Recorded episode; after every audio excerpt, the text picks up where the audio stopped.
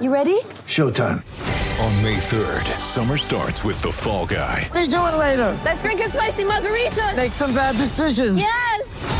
Audiences are falling in love with the most entertaining film of the year. Fall guy. Fall guy. Fall guy. That's what the poster said. See Ryan Gosling and Emily Blunt in the movie critics say exists to make you happy. Trying to make it out? Nope. Because I don't either. It's not what I'm into right now. What are you into? Talking. Yeah. The Fall Guy. Only in theaters May 3rd. Rated PG-13. Get ready for the greatest roast of all time the Roast of Tom Brady, a Netflix live event happening May 5th. Hosted by Kevin Hart, the seven time world champion gets his cleats held to the fire by famous friends and frenemies on an unforgettable night where everything is fair game. Tune in on May 5th at 5 p.m. Pacific time for the Roast of Tom Brady, live only on Netflix. This is the Hockey Podcast Network, your home for hockey talk on every team in the NHL.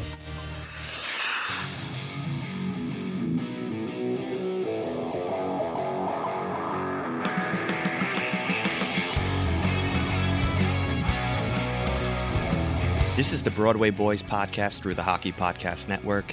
We are back with episode 75, and we have a mega load podcast coming at you right now. I'm with Andy. It's Saturday morning. Uh, the big news has kind of faded into reality, and now we are sitting here ready to discuss maybe the biggest thing to happen to the New York Rangers in the last 15 years. They buy out our king, Henrik Lundqvist, is no longer a New York Ranger.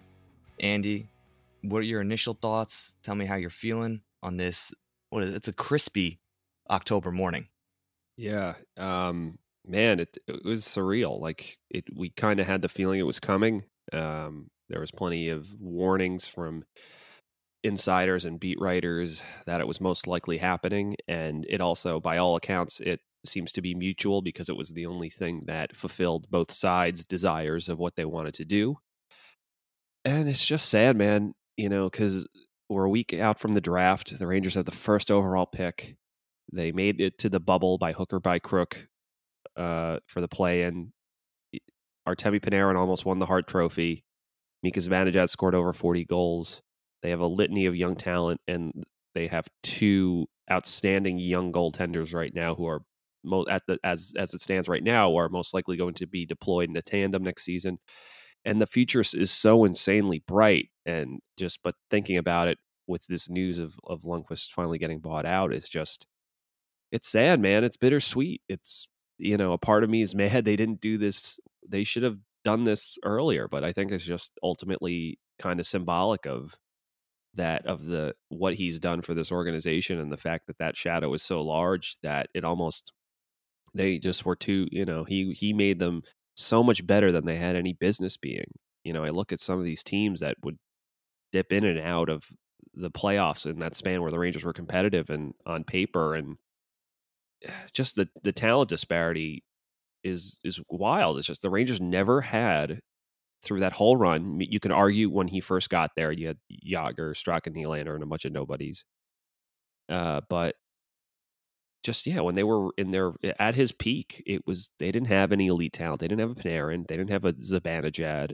You know, they didn't have uh, a young defenseman as gifted offensively as uh, Tony DeAngelo or Adam, Fo- a two way guy like Adam Fox, who's just super heady. You know, no respect that to McDonough because he's obviously was a great player as well, but that was really it. You know, so it's just sad that they never gave him the help he needed, and obviously with the outpouring of support and praise for Lundqvist, you know, you, the numbers start coming out. Uh, he's obviously when he's he's the the franchise leader in every single goaltending category for the Rangers, six all time in wins in the National Hockey League, which is it's just and then you look at the advanced metrics, which is just kind of for goaltending is still in its infancy, and it's crazy. It's absolutely crazy. I think he I, I don't have it up, but in terms of just expected wins, like wins above replacement, I, th- I think he's at something like the second highest would be Tuukka Rask. I think Lundqvist has his expected win rate is I think it's something insane, almost like 75 games higher. So it's just ridiculous. It's just it, he's so he was so good, and it's kind of hard to appreciate sometimes because he Rangers fans would chant his name when he would make a crazy save, but he would just make breakaways, which should be absolutely and two on ones and just just things that the you know uh, his teammates probably should have been reamed out for and should shouldn't should only happen with a terrible gaff would happen with regularity and he just stopped them. That's how good he was. He was almost unbeatable in shootouts. You know that the season he won the Vezina it was insane how dialed in he was. His body language you could just tell. He had that that stance. He was always over the puck. He was always square to it you never caught him by surprise. If you did somehow get it over, he ex- he's explosive. He'd get over and snare it out of the out of the sky before it you know was in his top corner. He, yeah, he just looked unbeatable. And uh, man, it's just it's really bittersweet because you know I was talking this with someone the other day is that I have all the reverence in the world for the Greschners and the Giacomins and you know uh, the Ratelles and the Howells and so on and so forth. But they were before my time you know, I I love the 94 team, but I was so you know, I was 7, so those guys were kind of more like superheroes that came out of the sky to me. To yeah. but to watch Hank in real time come here as a rookie and then forge his legacy and be lockstep with him every step of the way, man, this one hurts.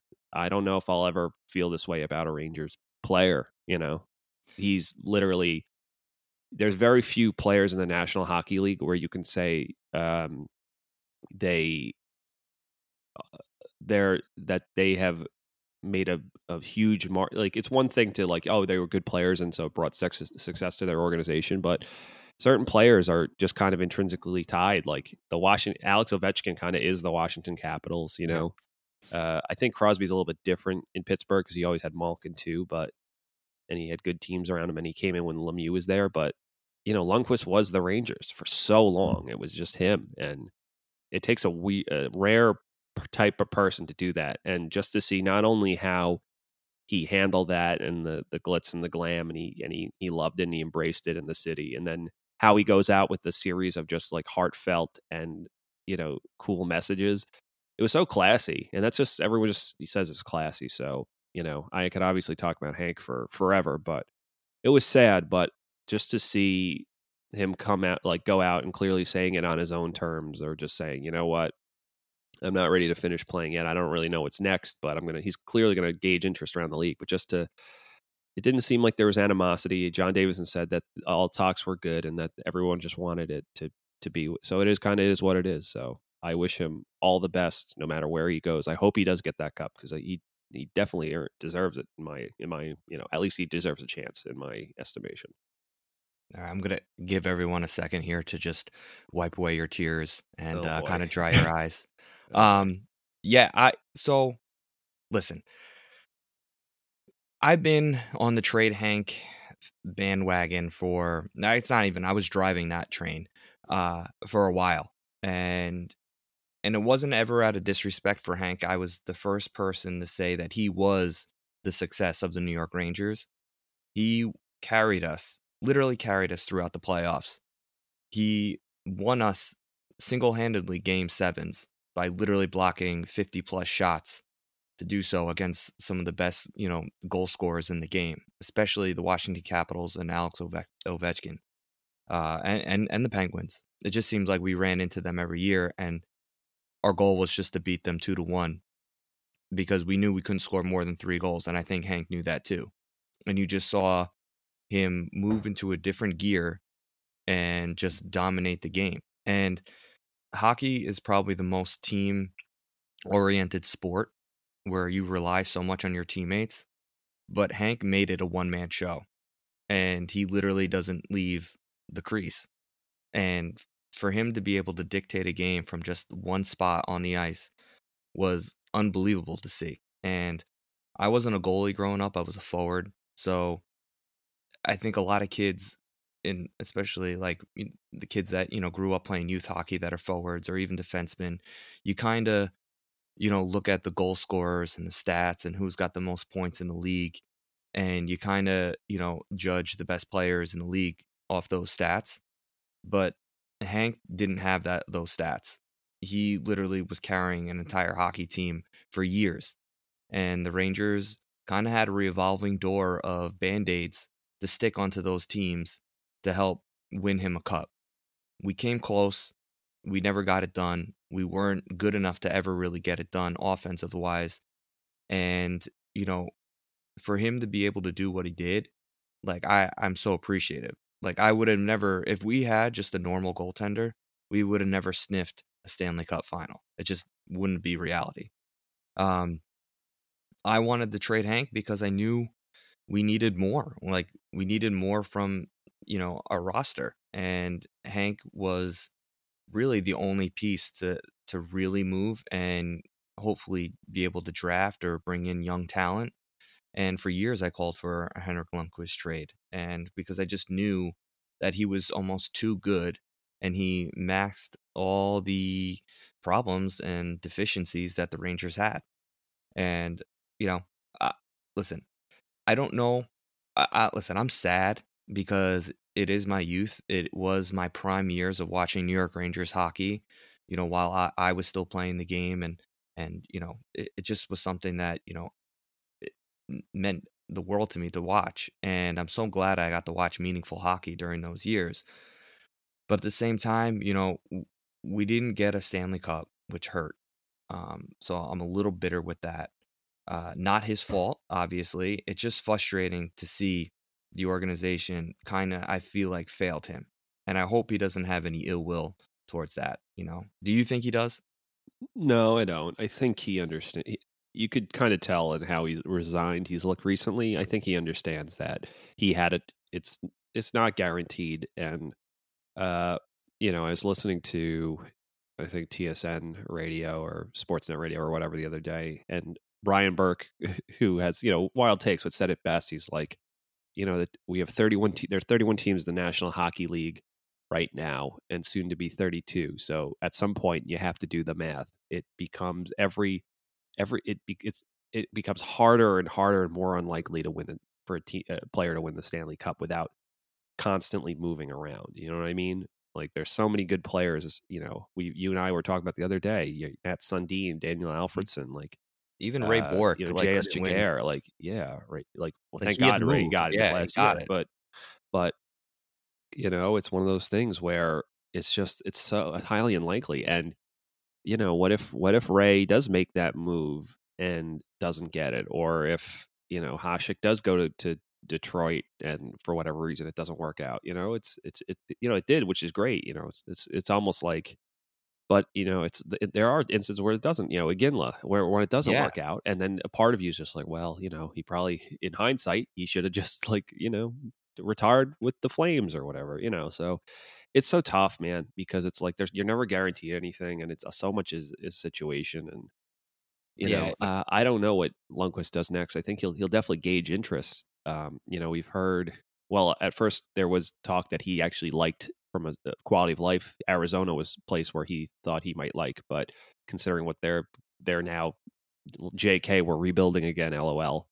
That's probably not going to happen. So I do I do wonder where where you know there are spots, but it's just about do they do they want him and you know also because i know he wants to win but at the same time you have to kind of weigh wanting to win with uh does that mean i am going to get as many starts as i want because i'm sure there's plenty of places that would you know i'm sure detroit would take him in a heartbeat just to have him there you know if they could afford him Yeah, but you know you don't want to you don't that's why would you do that? That's even worse than when he was going through the last few seasons so uh yeah i guess the hope is that a a colorado or a who knows a boston or a washington or you know or san i guess well san I, we heard san jose is looking at Dubnyk to go with martin jones which is absolutely horrible but that's another podcast uh, yeah yeah I, I don't know what the interest is i'm sure he'll gauge it there's so many goalies out there but um you know hopefully he can find something that works for him Yeah, you know, I, I mean, I want him to go to Colorado because I just like that organization. I think, you know, they're probably the most, I mean,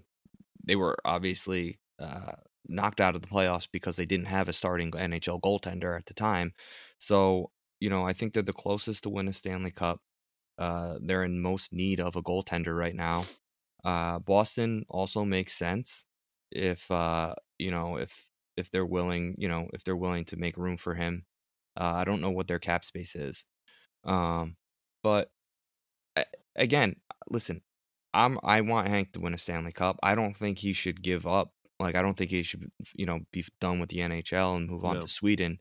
Um, but I also don't think it's worth his while to go to a team just for going to a team. You know, I think he really needs to go to a true contender. Uh, but you know, again, you know, I guess it's quality of life at this point. But uh, you know, I think he should take the next two years and really just try to take a crack at it, even if he doesn't really like the the city as much.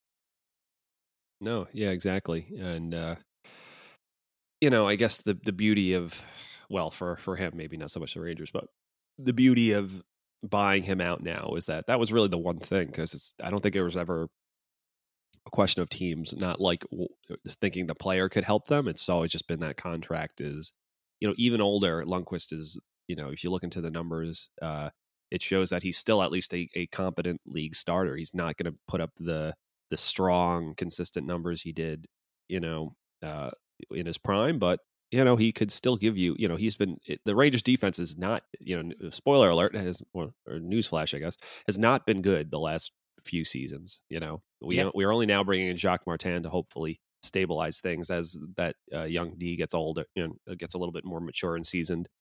So, um, but yeah, if he, he goes to a place like if he goes to Vegas, if they if they're done with Fleury and they say, you know what, we can have Robin Lehner and then we can have Hank as a tandem and two guys, you know, Lehner's arguably in his prime right now is playing good hockey and Lundqvist would be a good 1B, you know, and those guys, they have a good relationship. I think, you know, Lehner and uh actually trained with Lundqvist like old team or something or as a kid so hank remembers him like sticking around as like a teenager when he was a, young man so yeah it'd be interesting and i think you know vegas kind of suits a guy like lundqvist and more importantly they play a well structured uh, defense you know i don't think he'll ever i think it'll be very weird for him to see a team that like really just boxes guys to the outside on a consistent basis and makes it hard for them to score you know i think he'll be like what is this Yeah, no, but but uh, yeah No, I, and uh, another thing too, you know, with Hank,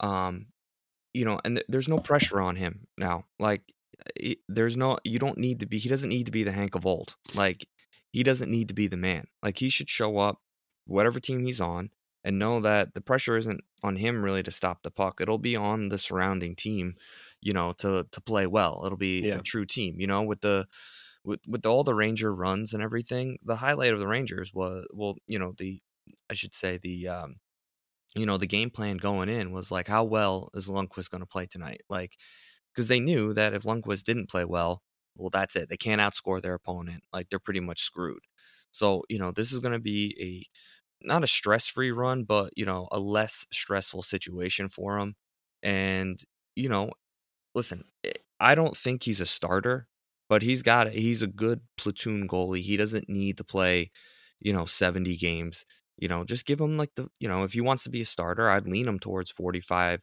50 starts maybe Yeah. Well, you know, James, the beauty of the only thing that I think works for him in terms of because he loves to play is that there this truncated season that's coming up. hmm They're going to be a lot of back to backs, as even if they cut the schedule down because they're going to try to finish on track and on time. So it's going to be a little condensed. So he's going to, you know, it's not your your start your main guy is going to have less time to rest. So I do think if he goes into a situation like that, he will get more starts than maybe he would get under normal normal circumstances. You know, so yeah that at least plays in his favor. Um with that actually i got a little scoop i don't think i can say it on on the podcast but I- I'll, I I'll get it. I'll hear it after. yeah you'll get it after Ooh, listen, Um, yeah, listeners, use your you, inf- try to infer what's going on. yeah no Okay. it's uh no it's very it's it's it's good news it's good news right. Oh, that's good. um knock on wood Yeah. okay so i mean listen again hank i want you to win a cup but at the same time i thank you but also too like i wish he demanded more because i really thought we were a couple players away from winning the stanley cup that's the last thing i'll, I'll stop chirping him um also he wasn't good at playing the puck Oh no, heavens no. I just want that to like to be known. I know he's got like all these crazy stats. I couldn't even tell you how many times he gave me a heart attack playing the puck, either behind the net or coming out like along the boards. Holy, he was not the third defenseman. Uh, you know, I that's I think that's karma. It's like you can be this handsome, you can Yeah. be this good at goaltending, you can have a giant penis, but you can't you can't play the puck, and you're you're going to be so good that uh, it's going to cause your you, whoever your GM is to overlook the fact that the people the bums in front of you stink. So All right. Well, okay. So another big buyout that happened that I think more Ranger fans were thankful but f- relieved is is a really good word. Marc Staal gets bought out.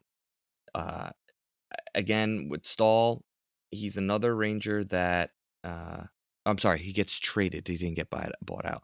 I'm, looking at the buyout history for the Rangers right now. Um, he gets traded to the Detroit Red Wings, which I think is maybe the trade of the century. I mean, man, uh, I I can't even. It, it caught me so by surprise just because I was just it wasn't even in my. Yeah, I never thought it was that an option. possible. I didn't think And- it was an option.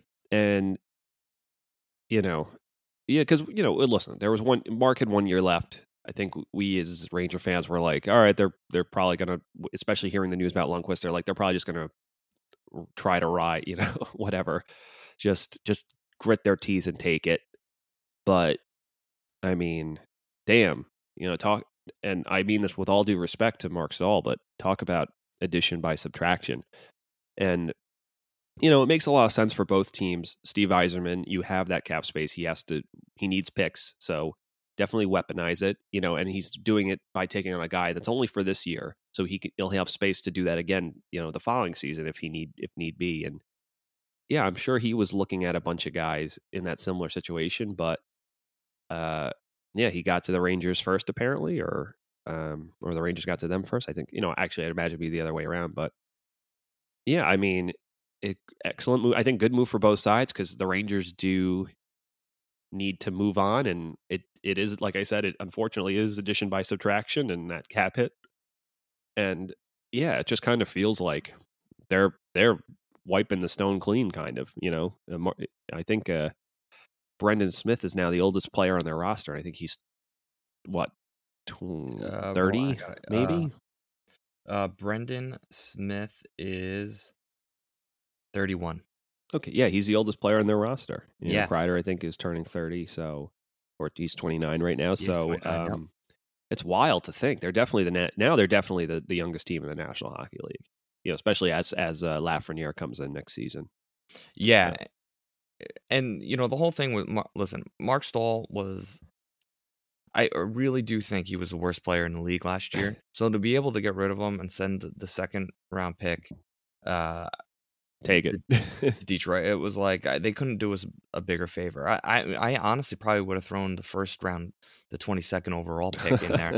honestly, it meant that much. Like he Yeah. had so much money on the books, and and now it makes sense looking at the Lundqvist buyout because this year Lundqvist, you know, has a hit of five point five million. So, um, yeah, I, I mean, I don't really want to give Marc Staal like a, a like a farewell like acknowledgement. So uh, we can kind of you yeah. can you can you can do it. Oh, all right. So you know, I'll and I'll, I'm going to do this as fair. Listen, Marc Staal to me is a is a tale of two two players. You know, there's young rookie Marc Staal, who was, yeah, I think whether he got hurt or concussion or the eye thing or not, I think Mark may have settled would have settled in nicely into just a second pairing number four defenseman role.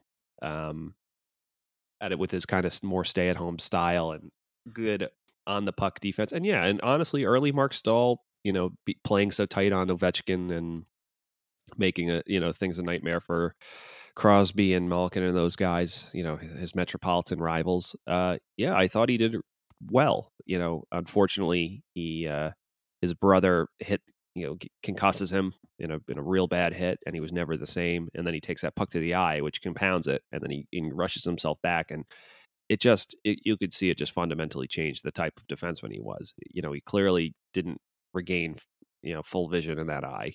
So, and yeah, he just the concussions you could just tell from from being road worn. He just never was as spry or as alert or as quick and or as motivated to not, you know, just going down at inopportune times and reaching with a stick. So, you know, I won't doubt he was a warrior and that he cared and, you know, was a good ambassador for the Rangers. Um, you know, it's a shame his on the ice play just really, really started to take a dip going into the the Rangers Cup run. You know, both him and Girardi were just breaking down, and uh, you know they were kind of resting on past laurels a bit. But listen, I mean, I'm you know by all accounts the guy was a hilarious teammate, very funny.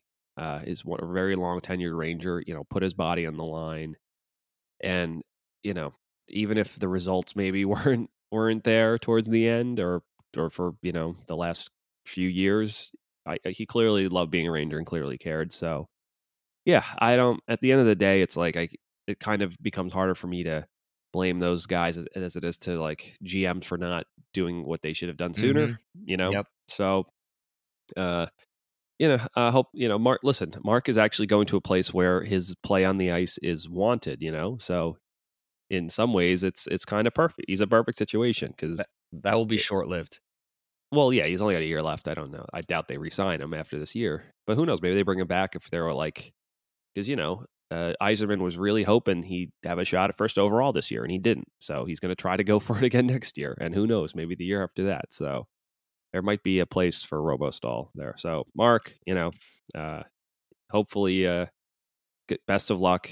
That you were a, you were a warrior. No, you don't get take that away from you. So um, you know, uh, but Arriva, Arrivederci. That's that's all I'm gonna I'm gonna leave it at that.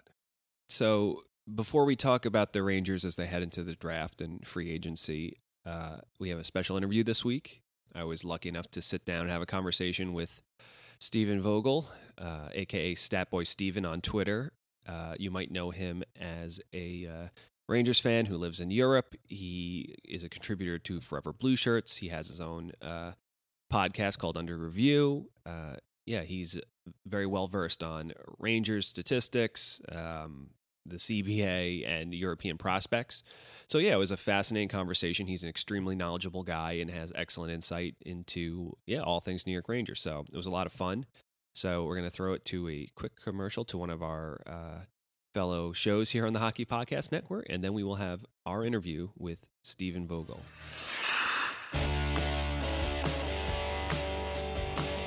Do you want a true champion's perspective? Well, come on over to the Bulls broadcast, where we talk about the Tampa Bay Lightning, have some friendly banter, and of course, hockey name of the day. If you pronounce it, you can get it. Anthony Nunschwander. Ah, you didn't pronounce it right. That's up. An- Anthony. Anthony Nunschwander. It's it's N E U E N. It's Neuenschwander. Anthony Neuenschwander. Dude, I always slept in German class, so I don't know. I don't know how you expected me to put that together. Come on. You only took it for four years. I took it for two. Took it for two years? Oh no, Jado Yeah. took it that long. I, I took it for two years and was like asleep in all of German too. Oh, you you, she- only, you only took it in, in uh, junior high. You didn't take it in high school at all. No. Yeah, she sent us across the hallway, and it was like me and I don't know, five other people, and all we did was just goof off because it was an empty room of just us while she was too busy yelling at you guys because you guys were a terrible class. No, uh, we were in terrible, terrible class. A couple people were terrible people. Uh, not going to mention names. Not going to call it anybody in this pod. It was Chase not me. Crawshaw. It was 100 percent not me. Oh boy, I know a couple of those names, but uh, yeah, it's a good point, Chase. We won't mention those here. New episodes every Monday, only on the Hockey Podcast Network. Our guest on today's podcast is one of the hosts of the Under Review podcast. He's a contributor to Forever Blue Shirts and a source for stats and information about Rangers prospects all over the world. Please, everyone, welcome to the Broadway Boys podcast.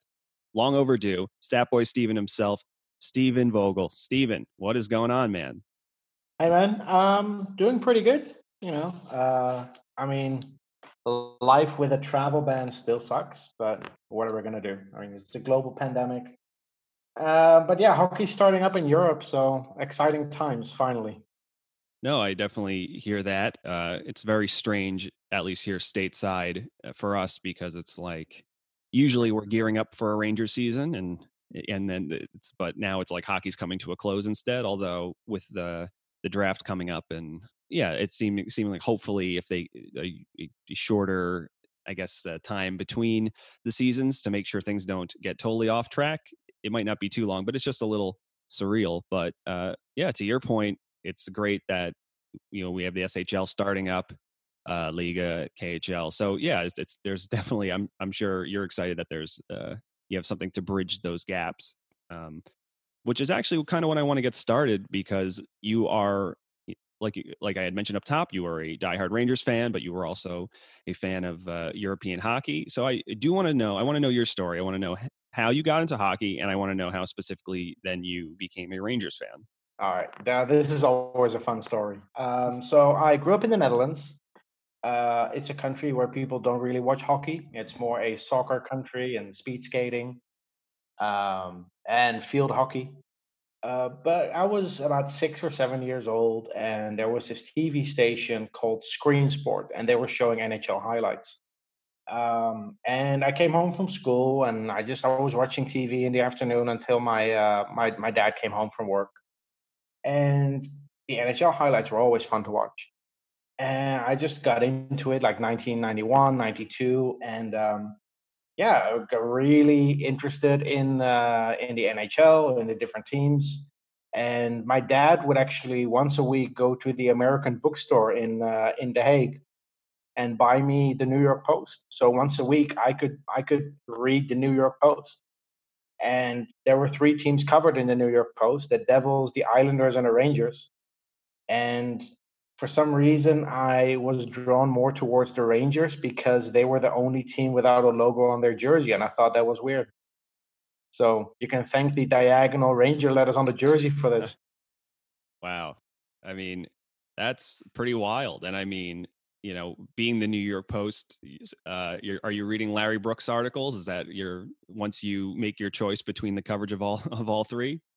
I honestly don't remember who wrote the articles back then. This was like the early '90s, so yeah.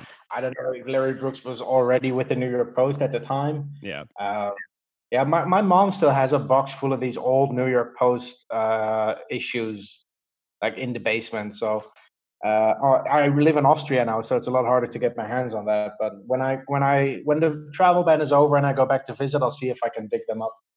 That would that would be a lot of fun. Um, but yeah, I mean, the the couple of Dutch people I know that do follow hockey either support the Penguins or the Flyers. Um, the Flyers because they play in orange, which is our national color. Yeah. And the Penguins because of Jagr, because if you ask a Dutch person to name two hockey players, it's Gretzky and Jagr. Those wow. are the two they know.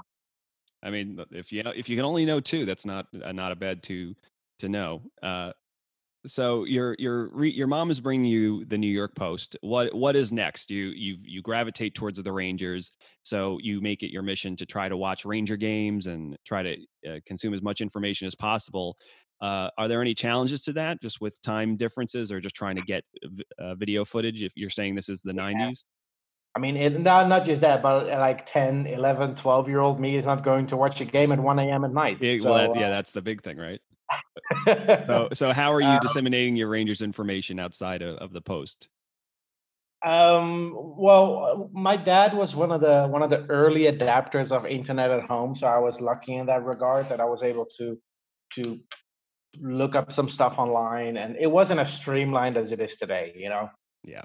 Um, so the New York Times would have like like two or three lines um, and then other uh, like news most newspapers didn't have a website back then this was like the early 90s um, but you know you you find your way around the old internet and uh, you know you you find some some results and and then the uh, the 93 94 season started up and the further the rangers got in the season the more highlights they were showing on tv um, this the, the tv tv channel i i mentioned screen sport they merged with Eurosport later on, and Eurosport is still around.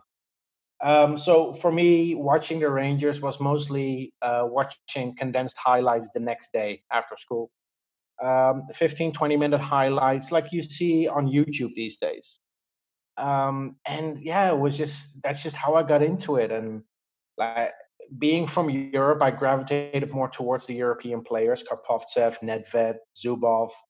Um, so yeah, it was it was fun to to follow the Rangers and and it was sort of like you know a side thing for me at first. You know, hockey was Yeah. sort of like a, a, a side hobby.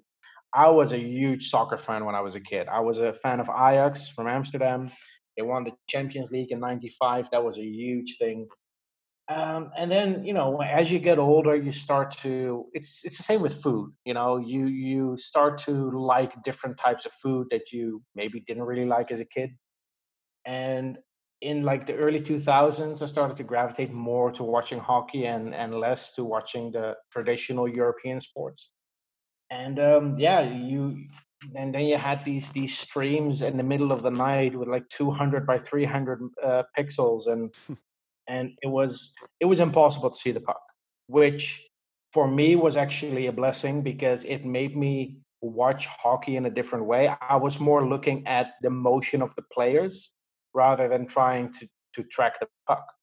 So i could at at at that stage i could usually see where the puck was based on how the players moved which is an interesting way of watching hockey. Um and then just over time it, it evolves you know and in the in the late two late 2000s you get hd streaming and yeah now it's just it's 2020 and yeah you can you can watch everything in hd and uh yeah uh, another thing that americans have that we don't really have in europe is uh that that different teams that have their own commentators for the game. Um and at first, I never realized, you know, I was just watching a game and whatever commentary was on TV, I just listened to it. And only about 10 years ago, I really got into the fact that, oh, okay, so they have MSG, the broadcast, and then they have their own announcers for the game. Interesting. And then I couldn't watch a game without listening to Sam and uh, to, to Sam Rosen. If I was watching a Rangers game and it wasn't Sam Rosen, it felt like something was missing. No, I, I, I definitely feel that now as, as someone who lives here. It's just very strange. Even you know, even with the NBC game, it just it there's a different feel to it. Doesn't doesn't tinge on my heartstrings the same quite Yeah. the same way. Well, you know, what's funny, Stephen, is that you so you discover the New York Rangers, and over time, that you know the the love grows, and like you said, you you go on the early early adopter of the internet, and you search out the Rangers, and now, I mean, I'm comfortable saying that you are one of the more higher profile Rangers fans uh, out there. You know, we've I've seen you've made a, few appearances on MSG from time to time. You uh, for Rangers prospects, uh, you you've gotten play there because you are you know such a you lo- clearly love the team, you love their prospects, and you have you know you it's almost like you are a an ex, you've become an excellent resource for a Rangers fan and the community that's kind of come on for the online Rangers fan community and just hockey c- community in general for uh, access to what's going on in these other leagues because you know as someone who you know i've been a rangers fan for a long time probably since around uh you know in 94 and 95 um but you know really not only having a good grasp or understanding of what's going on around the hockey world maybe only for the last five honestly i'll say five to se- seven years or so but that's totally due to the internet and resources such as yours. So what is it like when you're getting shout you know shout outs from nick bobrov and chris drury and you're appearing on msg that's got to be wild right I mean, it's it's been a year since uh, it's been over a year since since those those moments happened, and I still cannot believe it. I mean, I started my Twitter account I think three years ago. Uh, my girlfriend at the time said, "Oh, you should create a Twitter account because you always think of these weird stats and people will love it." And to give you an, an indication, like an example, um, Matt Puempel scored a uh, uh, had an assist in his first game for the Rangers, and I was wondering who was the last waiver pickup who, who registered a point in his debut for the Rangers, and you had to go all the way back to 1966. Uh, Bernie Geoffrion, although that was a different type waiver pickup, that was reentry waivers, but Yeah. let's not go into details. But those are those were the types of types of stats that I would tweet about, and it it, it didn't really take off. I mean, my, my my Twitter account had like 120 followers, and I was putting all the effort in for these tweets, and I had like 10 likes. And I was like, oh, cool, I got 10 likes. Yes, double digit.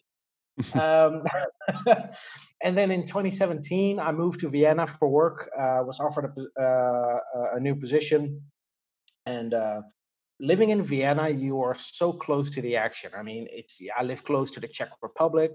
Uh, there was a World Championship in Slovakia last year, and with my new job, I get to travel a lot to Sweden and Finland. So once that got into my routine of, of you know flying up to the northern the Nordic countries, I was like, okay, this is fun. Uh, and then you know I was like, okay, let's let's see if we can if if I can attend a game of, of one of our prospects. And Kravtsov played a game in, in Helsinki against Jokerit.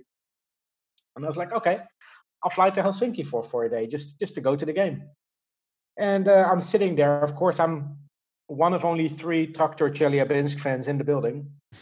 Uh, and I sit behind the bench because I always like sitting behind the bench so you can observe players as they finish their shift or right before they go onto the ice. It's very interesting to see the different approaches players have. You know, when you when you look at them over time. So I was sitting behind the bench, and Kravtsov gave me his stick as he was skating off the ice after the game. And this Russian guy walks up to me and he's like, "Oh, um, Vitaly he wants to meet you after the game." I'm like, "Oh, cool."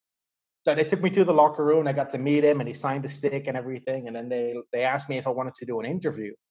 Like, yeah, sure, I'll do an interview. It was very complicated because the Russian guy didn't speak English. I don't speak Russian. I speak at the time spoke very limited German, so we had a narr- a Finnish narrator who narrated it from Finnish to German for me to understand, and then through four people we did the interview. Um, wow. And then know, it was it was fun. And when they sent me the video, I sent it to my mom, and my mom was like, "Why am I looking at my son with Russian subtitles?" She she didn't understand the word. uh, and that's just that's basically where it really started. I was at the draft in in Dallas two years ago. Um, so was, it was the second time I was in the same building as, as Kravtsov, and I finally got to meet him. Um, and then there was an under 20 tournament two months later in Hodonín in the Czech Republic, which is about two hours from Vienna.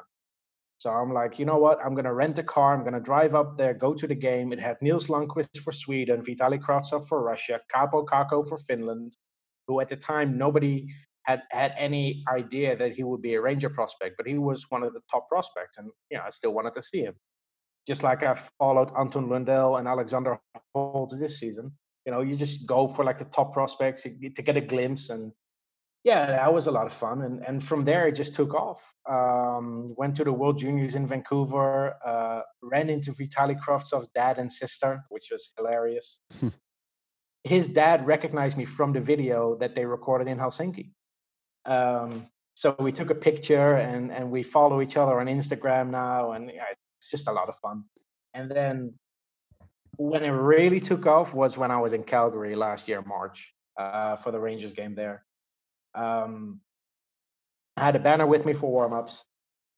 Um, and I wanted a picture with Lias Andersson because I never really had the opportunity to get a picture taken with him because every time I went to a game, it was a road game for the Rangers, so they they don't really walk out of the arena or it was a game in Europe and and it's always it's you never know where the bus is. So these players are hard to track down if you're in a city where you don't know where the entrance is for the for the players. So I took a banner to uh, to the game for warm ups, flew all the way to Calgary. Um, had a friend in Calgary, I had tickets, so got in for free. Perfect. Um, I'm standing there for warm ups, and he sees me. He skates over, and we take a picture. I'm like, ah, oh, finally got my picture. And I tweet my picture out and I didn't think anything of it. So warm ups end, we go up, we grab a beer, and uh, we sit down. And halfway through the first period, my phone starts buzzing and it doesn't stop. And I'm like, oh, maybe someone's calling me. I'm like, bling, bling, bling, bling, Twitter update, Twitter update, Twitter update, DM, DM, DM.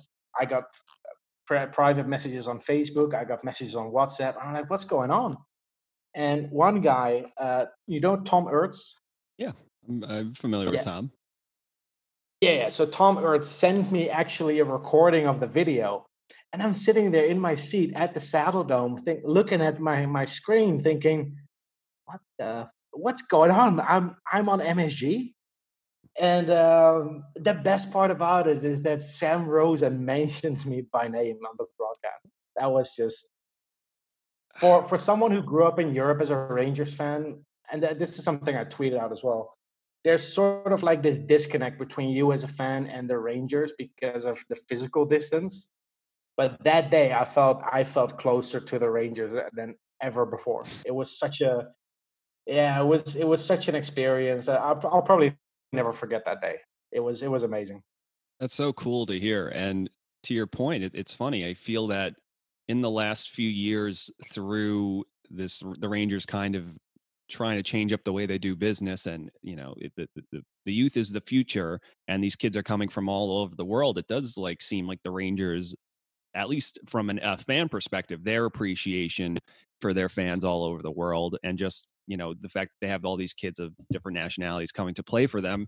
Yeah, it's so cool to see, man, and and it's so funny that you know starting from your beginnings and just to just to just to to do anything he can to to enjoy this team and follow the Rangers and now just to get all that back and have Sam say, I don't know what I would do if Sam said my name. I'd lose my mind. But just to, but I mean, it's got to be, it's got to be like Santa Claus mentioning your name somehow. So that's that's was, so cool. It was so unreal. It was so unreal. I've I've watched games like in the middle of the night with this guy. His voice is is is etched in my brain, and now I heard that voice mention my name, and it was just it was unreal. Yeah. And um, and then, of course, a couple of months later, the draft in Vancouver. Um, I saw Kaapo Kakko a couple of times before the draft after we won the lottery. So it was sort of a given that we were going to pick him second overall because, you know, there was all this talk about Jack Hughes going to the New Jersey Devils because he trains with Taylor Hall in the offseason and he played for the Devils coach in the World Championships and the GM of the Devils knows the Hughes family. So it was it was not a surprise that we're going with Jack Hughes. And I was like, oh, Kaapo Kakko, this is fun. And he was playing in the Czech Republic and in Slovakia. So well, I hop into my car and I and I drive up to, to Brno, which is like a two-hour drive. And uh, I stand there, and you know, after the game, eh, I had a quick chat uh, before he went into the tunnel. He signed some pucks, which I used for a giveaway on Twitter.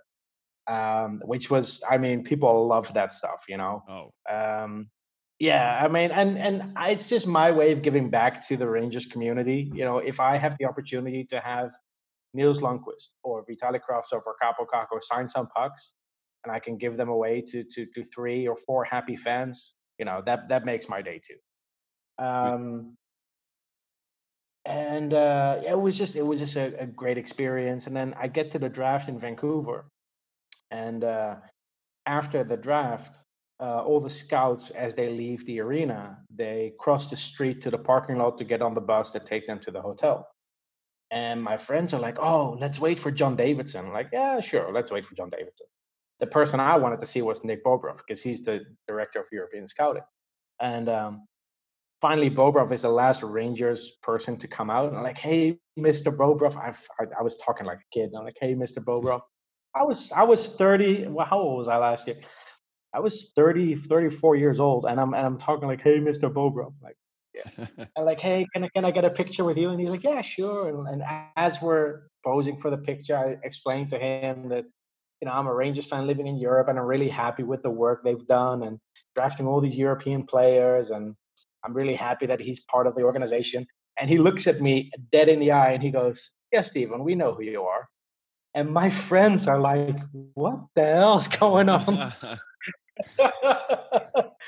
uh, yeah, unreal, unreal experience. And then I was in New York for the preseason games last year, September, and that's when it really hit me that people follow me on Twitter because my girlfriend was was surprised that like 10 15 times each game people would would walk over to me and ask for a picture and that's just that's, that's so just wild. unreal I want to say that you know I think that's why you you know fans are so excited to meet you and so thankful because honestly, you are a you know because when when the Rangers tweet out about their prospects, it's like it's cool, but you know at the same time, it's like they're it's you know they're just kind of giving the layman's Rangers fan just like oh like here you know this is a kid we have coming up, but to really feel connected to what the future of this team is that we're also passionate about, and to have you as a resource is invaluable. So I definitely uh, understand why people want to buy you those drinks because it's like sometimes it's like you you tweet out about what a prospect did and you're like oh my god like you know if so let's say someone wasn't familiar with the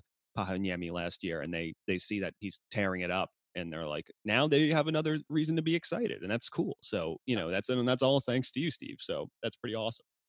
Yeah yeah and, and the connections i made over the years i uh, i actually used them this year to uh to interview some prospects and have uh, my own interview series for Forever Blueshirts. Um yeah, it's it's, it's but those interviews were a lot of fun to do, uh, especially during like the, the beginning of the lockdown and the quarantine. Talking to guys like uh, Eric Ciccolini, uh, Zac Jones, and also the new guys like Patrick Khodorenko. Talking to them and and you know ask some questions that you don't really see on normal websites.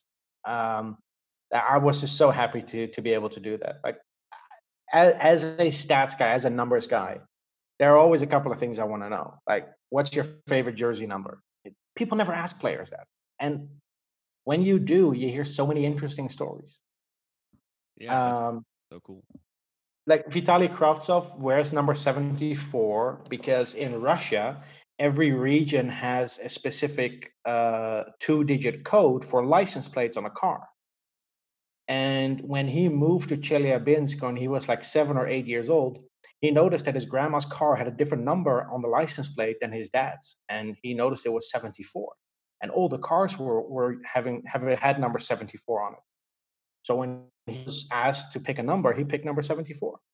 That's so cool, man. You know, I, I know right now there's a lot of Rangers fans are probably well, not to to you know count the chickens before they hatch, but if Alexis Lafreniere comes here and you know he's worn a few numbers, but we we know 11 might be a preference for him, but unfortunately might be off the table. So it is really cool to see what he'll, you know, to think about what he might pick and what the significance of that might be. If it'll be something he's worn before, or if, if some if he has a personal story like that that will guide that decision. Uh, I mean, 22 would be nice yeah. to finally to have like a decent player wear that number again. yeah. uh, nothing, nothing against Dan Boyle and Nick Holden and Kevin Shattenkirk, but the last couple of years that number seems cursed yeah, it, it is a need of rehabilitation, definitely. Yeah, yeah, it, it it needs an overhaul. Like it needs a clean slate. And exactly. if Lafreniere comes in and goes with number twenty two, perfect. Yeah. Well, this might be a good time to actually pivot to prospects. Uh, well, first, I think we should talk about prospects already in the Rangers system. Like we had mentioned up top, uh, you know, the SHL has uh, started their preseason. The KHL is underway. Uh, we have Vitaly Kravtsov currently lighting it up. So I thought it'd be fun just to talk a little bit about some of these Rangers prospects, how they're you know starting off their season, and maybe just uh, what some expectations from you and I might be for them coming into this year. So you know, obviously off the top, let's talk about Kravtsov. What a what a start he's had um, for Tractor. And you know, I've gotten to watch a few games. Uh, the time difference isn't so bad. It's just you know, I, right now my circumstances are I'm actually at home most of the time at 10 a.m. so I can watch some of these games. And yeah, yeah it's just really I do want to get your thoughts, but you know, just I want to say it's it's very nice to see because he you know after maybe a season last year not going the way he wanted to uh, with some ups and downs you know to see him back in the khl and and yeah looking much more comfortable and looking like he's uh, trying to add dimensions to his game seems pretty promising no? Yeah and uh, before we go into like his game in general um, the year he came over last year um, yeah he was struggling a little bit to adjust and i think there is an overall uh, opinion by fans to to sort of complain about about teenagers not adjusting to life in North America when they come over from Europe. And um, yeah, I really have to bite my tongue sometimes to not get into like a full debate on it. Uh, like when I was 21, I moved to South Africa. I know the challenges that come with it. Guys like Lias Andersson and Vitaly Kravtsov, they come over at age 18, 19. Um, you're going to struggle with with seemingly minute things like you know where do you go to to get uh, painkillers or whatever you know where do you go? like something really simple if you're in another country it, it it becomes a challenge and yeah, Vitaly Kravtsov moving from Russia to North America is as as difficult as it is for a kid from moving from New York to a random city in Russia. You know, you're going to have trouble adjusting.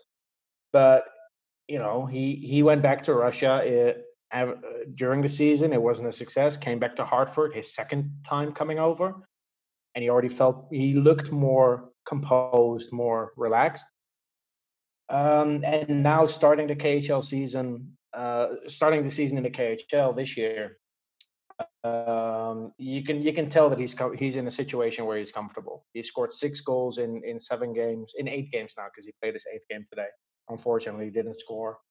But yeah, six goals. Um, he's he's he's been one of the more interesting players, not just prospect, but players in the KHL so far in this early in his early start um, on a team that gives him the opportunity. You know, this team gives him the chance to play top six minutes. And I think that's really important.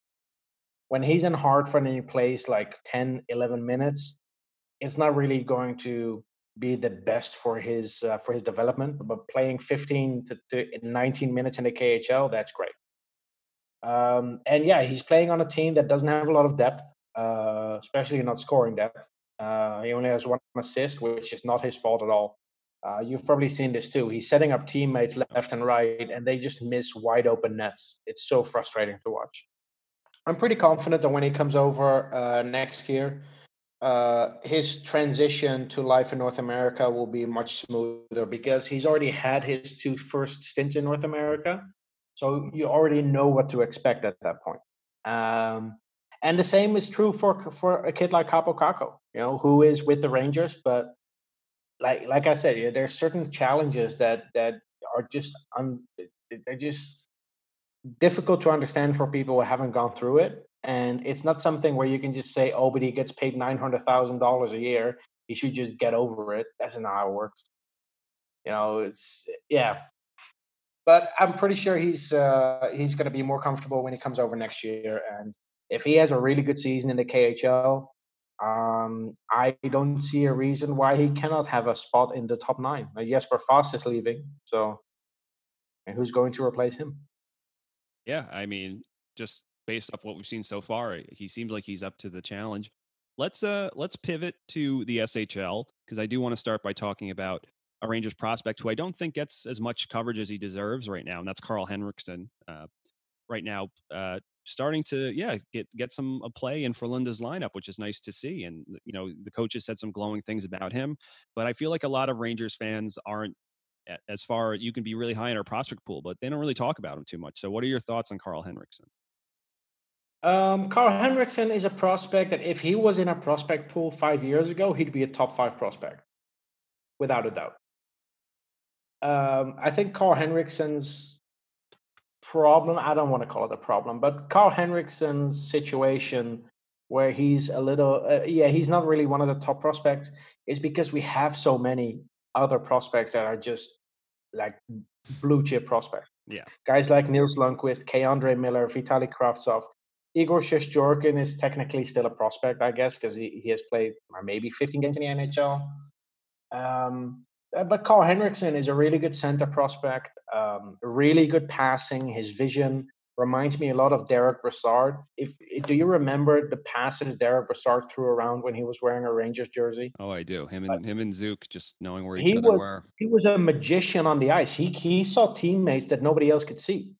Like out of the corner of his eye, he would see a teammate and, and he'd saucer pass like over three sticks and find a teammate for an assist. It's ridiculous and Henriksson is not really like like doing.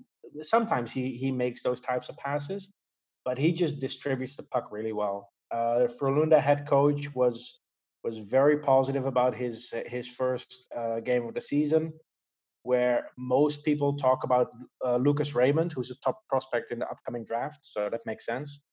But Karl Henriksson played with uh, Joel Lundqvist, of course, the twin brother of Henrik, um, and he had a really good game. He didn't get any points, but he he didn't look out of place in the SHL at age 19, which is a good sign. Um, and last year he had a quick loan in uh, the second tier of Swedish hockey, and despite not putting up any points, uh, when I spoke to him about it in February, he said that it was a really good experience for his development because he got to experience life as a pro hockey player. And by having that experience already, when he finally made the Frölunda uh, SHL team, he didn't have to adjust to the off ice things of being in a pro hockey club. Um, and yeah, he just he looks really good this season. And ideally, I hope to keep him in Sweden for two more years. They they they shouldn't rush him, um, but I wouldn't be surprised if they bring him over next summer with how he's with how he has developed in the last twelve months. Uh, I do want to pivot to someone you're pretty familiar with, and that's uh, Nils Lundkvist. Uh, you know, there was some. I, you probably know more about this than I do, but you know, it seemed that prior to the pandemic, all signs were that he was gearing up to finally come over here. You know, after he has the the tremendous season he has last year uh, mm-hmm. with Luleå, and but you know now, so but now obviously that's that's off the, the, the ticket, but that's fine. He's going to spend another year over there. So, uh, yeah, what are your expect expectations for Nils this year? What type of role do you think he'll get? Uh, and yeah, just what's to just talk about Nils because I know you and him have had interactions before, and yeah, it's just you have a better insight than most. Yeah. Um, well, the expectation was 100% him going to New York, signing his entry level contract. And his expectation was to start in Hartford. He was fully committed to, to doing that. Um, I spoke to someone in Hartford and they already had his jersey ready. That's that's how how serious the plans wow. were. His family expects him to sign with the Rangers. There was an article by Larry Brooks about not signing DeAngelo for more than one year because Nils Lundkvist might not want to sign with the Rangers. I don't think that's that's ever going to be an issue. No. Um, he he really wants to be a New York Ranger. Uh, the communication between the Rangers and all their prospects is very good. They they talk to their prospects at least once a month, and and like their top prospects, they like more regularly. Um, he had an amazing season in the Swedish league. He he not just broke the record, he destroyed the record for points by an under 20 defenseman. Uh, with a little asterisk that I always have to mention, there are guys on in that top 10, uh, like Victor Hedman and Rasmus Dahlin, who obviously left the SHL the moment they were drafted. So when they put up those numbers, they were 17 or 18. Lundkvist was 19. That's the little asterisk there, but still, he broke the record for points by an under by teenage defenseman in the SHL. Um, and what really speaks volumes to his to his performance last year is that he was called up for the national team. A 19-year-old defenseman who's not a, who's not a top three pick in the draft like Rasmus Dahlin or Victor Hedman. A 19-year-old defenseman gets called up for the national team in Sweden. That is just that's that's that's just amazing. Um, and this season, I just expect him to do more of the same. Um, I, can he break that record and like can he set up new personal best? I think he can. He's he's still on one of the better teams in the SHL. Um, he's he's easily their best player, not just their best defenseman. He's the best player on his team. And um, Staffan Kronwall called him the best player in the league. He wow. that when former players are so impressed with you at age at age 19 or 20, because he's just turned 20, uh, that really says a lot. And this kid was drafted 28th overall. Um, I've been very high on him from the start, and I got some flack for it for ranking him ahead of K'Andre Miller early on. But I don't think a lot of Ranger fans have a problem with that at, at this point. He's been he's been so dominant in in the third best league in the world if he comes over, he might spend a few months in in Hartford to adjust to life in North America. But yeah, it, I expect I fully expect him to finish uh, his first season in North America with the Rangers. Yeah, and you know, it's thinking back on it. You look at Nils coming into his draft, and he has, you know, he's he's a solid defenseman, and probably seen more as a steady Eddie kind of, you know, player, transitional two way defenseman. But you know, I think everyone didn't really realize just how between the ears how smart this kid is and his hockey IQ and how he uses all of his skills in concert so well and makes good decisions all over the ice and he's got underrated vision and he really worked on that shot last year. So yeah i mean seeing yeah Nils emerge has been so cool. Yeah and and i would say his offense is his least impressive uh, asset of his game. That's that's how good he is defensively. Um, his lateral movement, his gap control, it's it reminds me of Adam Fox, the way the way Adam Fox played. Um, and just his maturity. Uh, like I mentioned earlier, I like to sit behind the bench if I can when I attend a game, and I've done it for a bunch of games where Nils Lundkvist was playing, and he is almost acting like a captain. He's not wearing a letter for the team, but he's acting like he's wearing a letter. When he is on the bench and his team's on the ice, he doesn't sit down. He's literally coaching the, the, the two defensemen that are on the ice, who are like eight and 10 years older than he is. It's, yeah, it's something I, have never seen from a 19 year old defenseman. Yeah, and he's got such a cute little face. He's got that cherubic. Face. He just seems like such a nice kid. So you, you can't 14. help but root for him. he looks 14. It's ridiculous. yeah. So we're obviously rooting for him. Uh, you know, I guess for our last prospect in the SHL, I think it, it would behoove us to talk about Lias Andersson. And uh, I just want to, because I'm sure you know, talk there. You know, it's depending on who you ask. Lias Andersson gets uh, can get a bit of a yeah a, a, a polarizing reaction. So here on the Broadway Boys podcast, we are Lias supporters. We root for the human being. We know how difficult it can be to be in that situation, and we don't. You know, we obviously hate when people make light of anyone struggling, much less a kid his age. So yeah, we obviously we're hoping he does well this season, but just you know, obviously he's going to be he's expected to be one of the better players for HV seventy one, if not their best player, probably their best player. Uh, so yeah, so just talk a little bit about Lias. Uh, you know what you think his future holds, and just what you think uh, should be the goal for him at least this season. Um, yeah, one important aspect of Lias's career looking towards the future is probably the expansion draft that's happening next summer. Uh, I know a lot of people aren't thinking about it, but um, mm. he's he's not exempt. So uh, a team is probably not going to trade for him before the draft, which means if the Rangers don't protect him, I wouldn't be shocked if Seattle uh, claims him in the expansion draft. Mm, so really good point. His NHL future might not even be in the Rangers' hands. Uh, three years ago, we lost uh, Oscar uh, Oscar Lindberg uh, over Jesper Fast they wanted to go with uh, with a young center, and Lias next summer will be 22. Um, he will have four more years of RFA eligibility left, which is that's where the value is. You know, the the cost controlled years is is what what a team in the expansion draft should look at. Um, so it might not even be up to the Rangers if he plays yeah. another game in New York. Uh, but this season in Sweden, uh, I expect him to have a really good season. He's probably the best player on his team 12 points in eight preseason games, uh, led his team in, in in so many categories, and he just he looks rejuvenated. He he's he's in his element, and this is why he didn't come back over the summer. Um, he gave an interview a couple of weeks ago where he explained it and the whole situation. I think everything has been said about it that we can say. Uh, it wasn't handled well by by anyone involved in the situation. Could have been handled better by, by everyone. Um, but yeah, I mean, he is still a Rangers prospect, and this is a message for every Ranger fan out there. He's still Rangers property. It is in the Rangers' best interest for him to do well. Root for the kid, because worst case scenario, we trade him if he's not claimed by Seattle. Worst case scenario, we trade him. Him playing well in Sweden affects his value on the trade market in a positive way. So if you if you don't like the kid for what he pulled, whatever, but root for what's best for your team. Absolutely. Um, and yeah, maybe maybe it comes back. Maybe a team will claim it. Maybe a team will uh, will trade for him after the expansion draft. I guess we'll have to wait and see. Yeah, that's honestly something I, I honestly I wasn't thinking about, but now that you say that, because you you put it so far in the future in your mind, but it's really not with you know with his what he's expected to do this season. So yeah, definitely something for us to keep tabs on. But at the end of the day, I don't care who you are, you should root for people to succeed and to, to be successful and happy. So that's all. I think if you have that in mind and, in your heart, you'll be you'll be all right, and everyone will be good, and it benefits all parties involved. So why wouldn't you just be positive?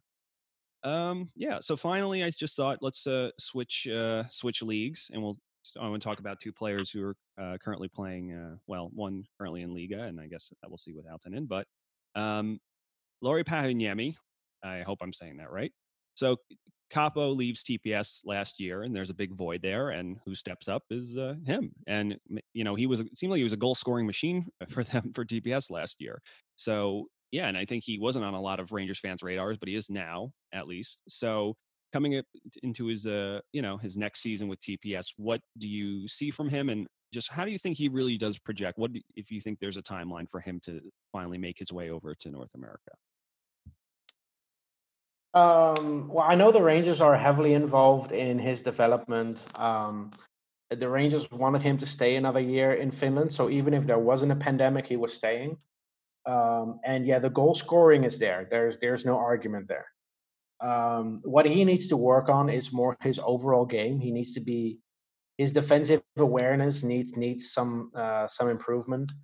But that's something that that can be that can be coached and something that a player can learn at a later age.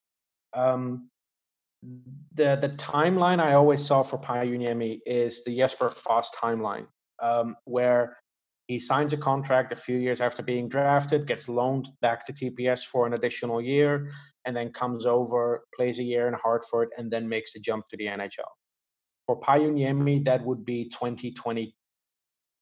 2022 would be then his start in Hartford. 2023 would be his jump to the NHL if everything goes right we know with with fifth and sixth round picks that it is a long way uh, to get there. You know, Jesper Fast, Carl Hagelin, uh, now Morgan Barron signed his entry level contract. They're all late round picks. They had to really work hard to get there, and Pajuniemi has to do the same thing. Um, in terms of the type of player he is, he reminds me a lot of Benoit Pouliot when he was on the Rangers. He's a really good goal scorer, has a really good shot, but he can be a little bit one dimensional at times.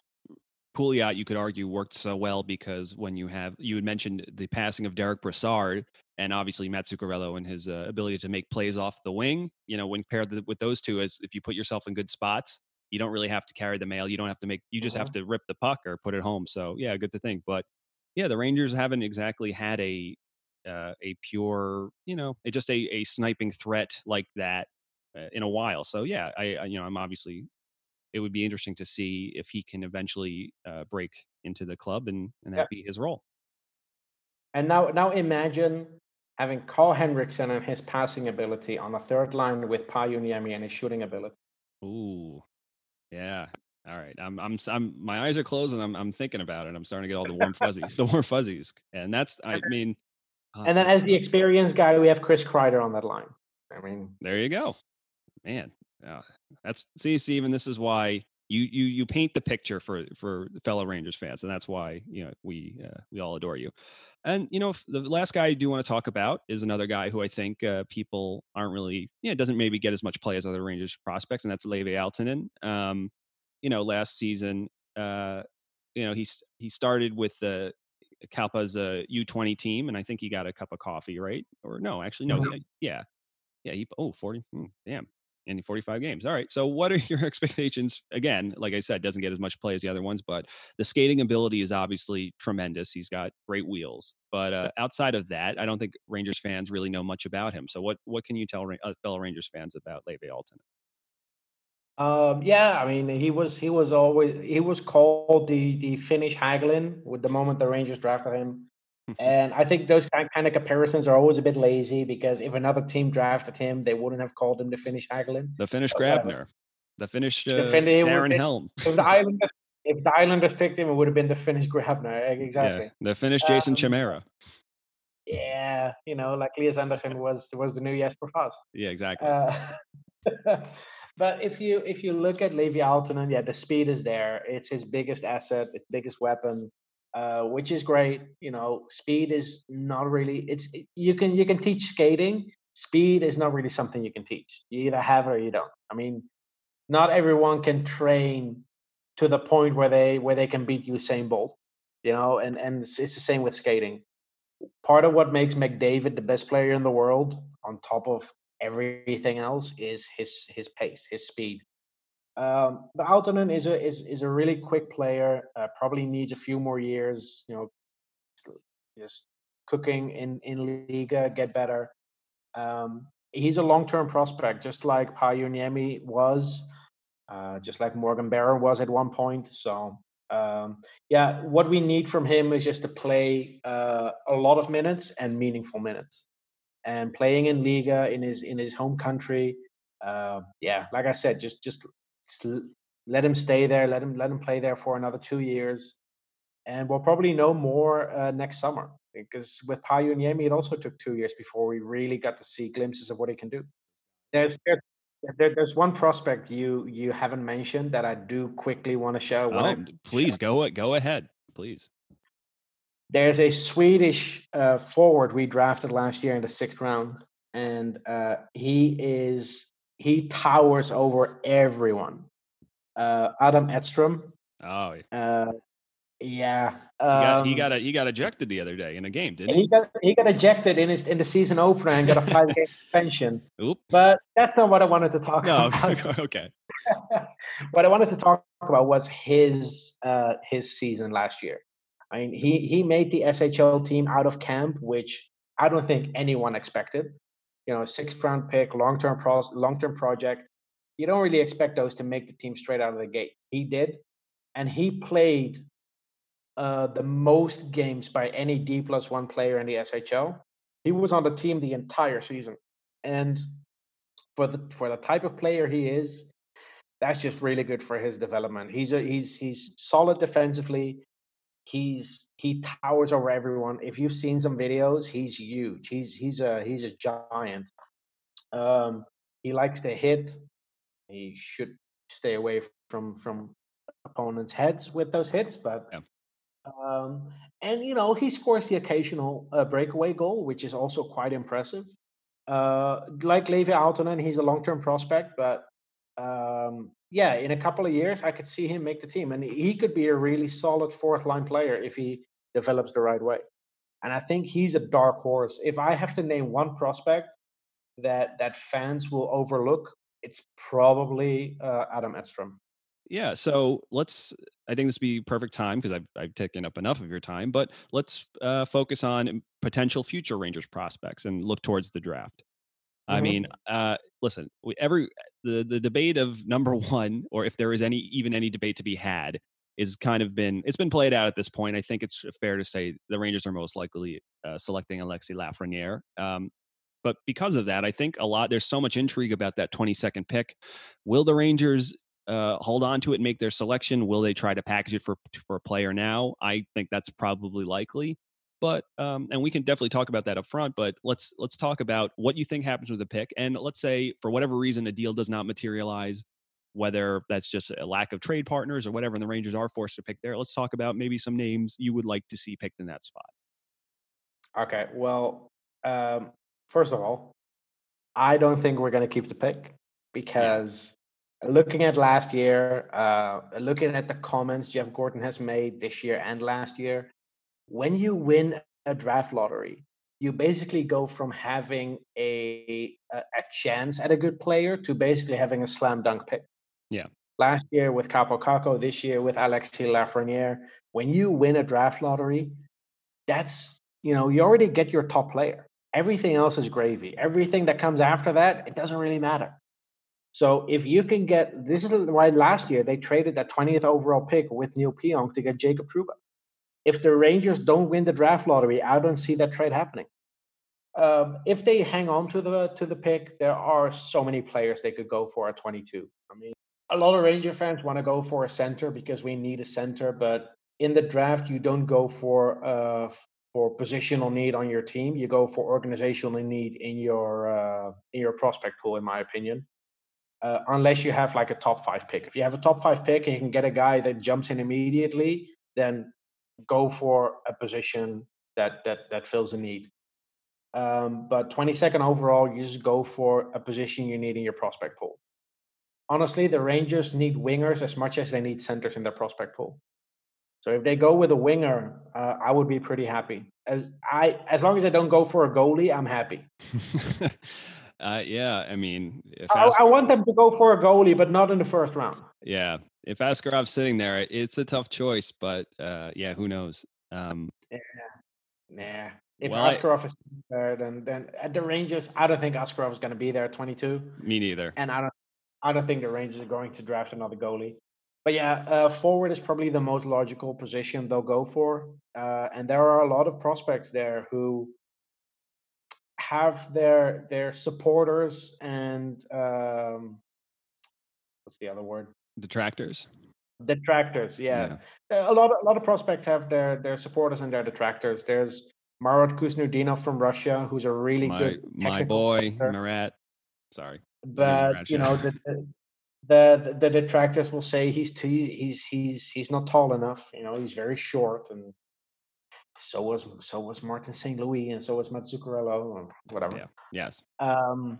Yeah, I mean, there, there's there's so much to choose from, and it just depends on what the Rangers feel comfortable with. And if you if you look at the last couple of years where the Rangers have drafted players from, the areas where they are more most comfortable are the European leagues and recently the WHL. Yeah. Uh, the WHL we didn't really draft from for five years uh, since the Ryan Gropp uh, debacle. Uh, but uh, two years ago, they they hired Steve Konowalchuk, who was the head coach of the Seattle Thunderbirds for a couple of years. Um, and he is now the uh, the scout for the WHL. And the first draft after he is hired, they go with Matthew Robertson in the second round. It just shows that they are comfortable in they, they're comfortable in in going what Konowalchuk says. You know, they they they trust his his input. So a WHL kid would make sense late in the first round. Yeah, I mean, obviously, I don't think anyone thinks Seth Jarvis would be available in that slot. Maybe, you know, crazier things have happened. Uh, it would seem crazy to me, but maybe not to NHL scouts. But yeah, I mean, uh, there's a litany of players from the WHL that might be there. You know, Connor Zary, uh, Ridly Greig has gotten a lot of uh, play in Rangers fandom recently and might be a kid. Yeah. You know, his father is a. The, the flavor of the week, huh? Yeah, and it there and that's the thing. It seems that every week there's a new there's a kind of a new like oh this is going to be the guy. This is the, the guy they're they're zooming in on. But do they play it safe and maybe go for something like that, or do they go for uh, a kid like Noel Gunler, who I'm sure they've they've seen plenty of as they're keeping tabs on uh, Nils Lundkvist? See, the problem with a kid like Gunler is by by seeing him more regularly, because of course they are they are talking to Nils Lundkvist and watching their games that he plays in. Yeah by watching Noel Gunler more than other players, I always have a hard time figuring out if that's a positive or a negative. Because yeah, might, might by, be seeing a, by seeing a player more regularly, you start to filter out the bad moments, or do you actually spot uh, uh, uh, the negatives, negative aspects of his game more because you've seen him play more games? The Rangers, the Rangers have probably seen more of Noel Gunler than other teams uh, because of their familiarity with one of his teammates.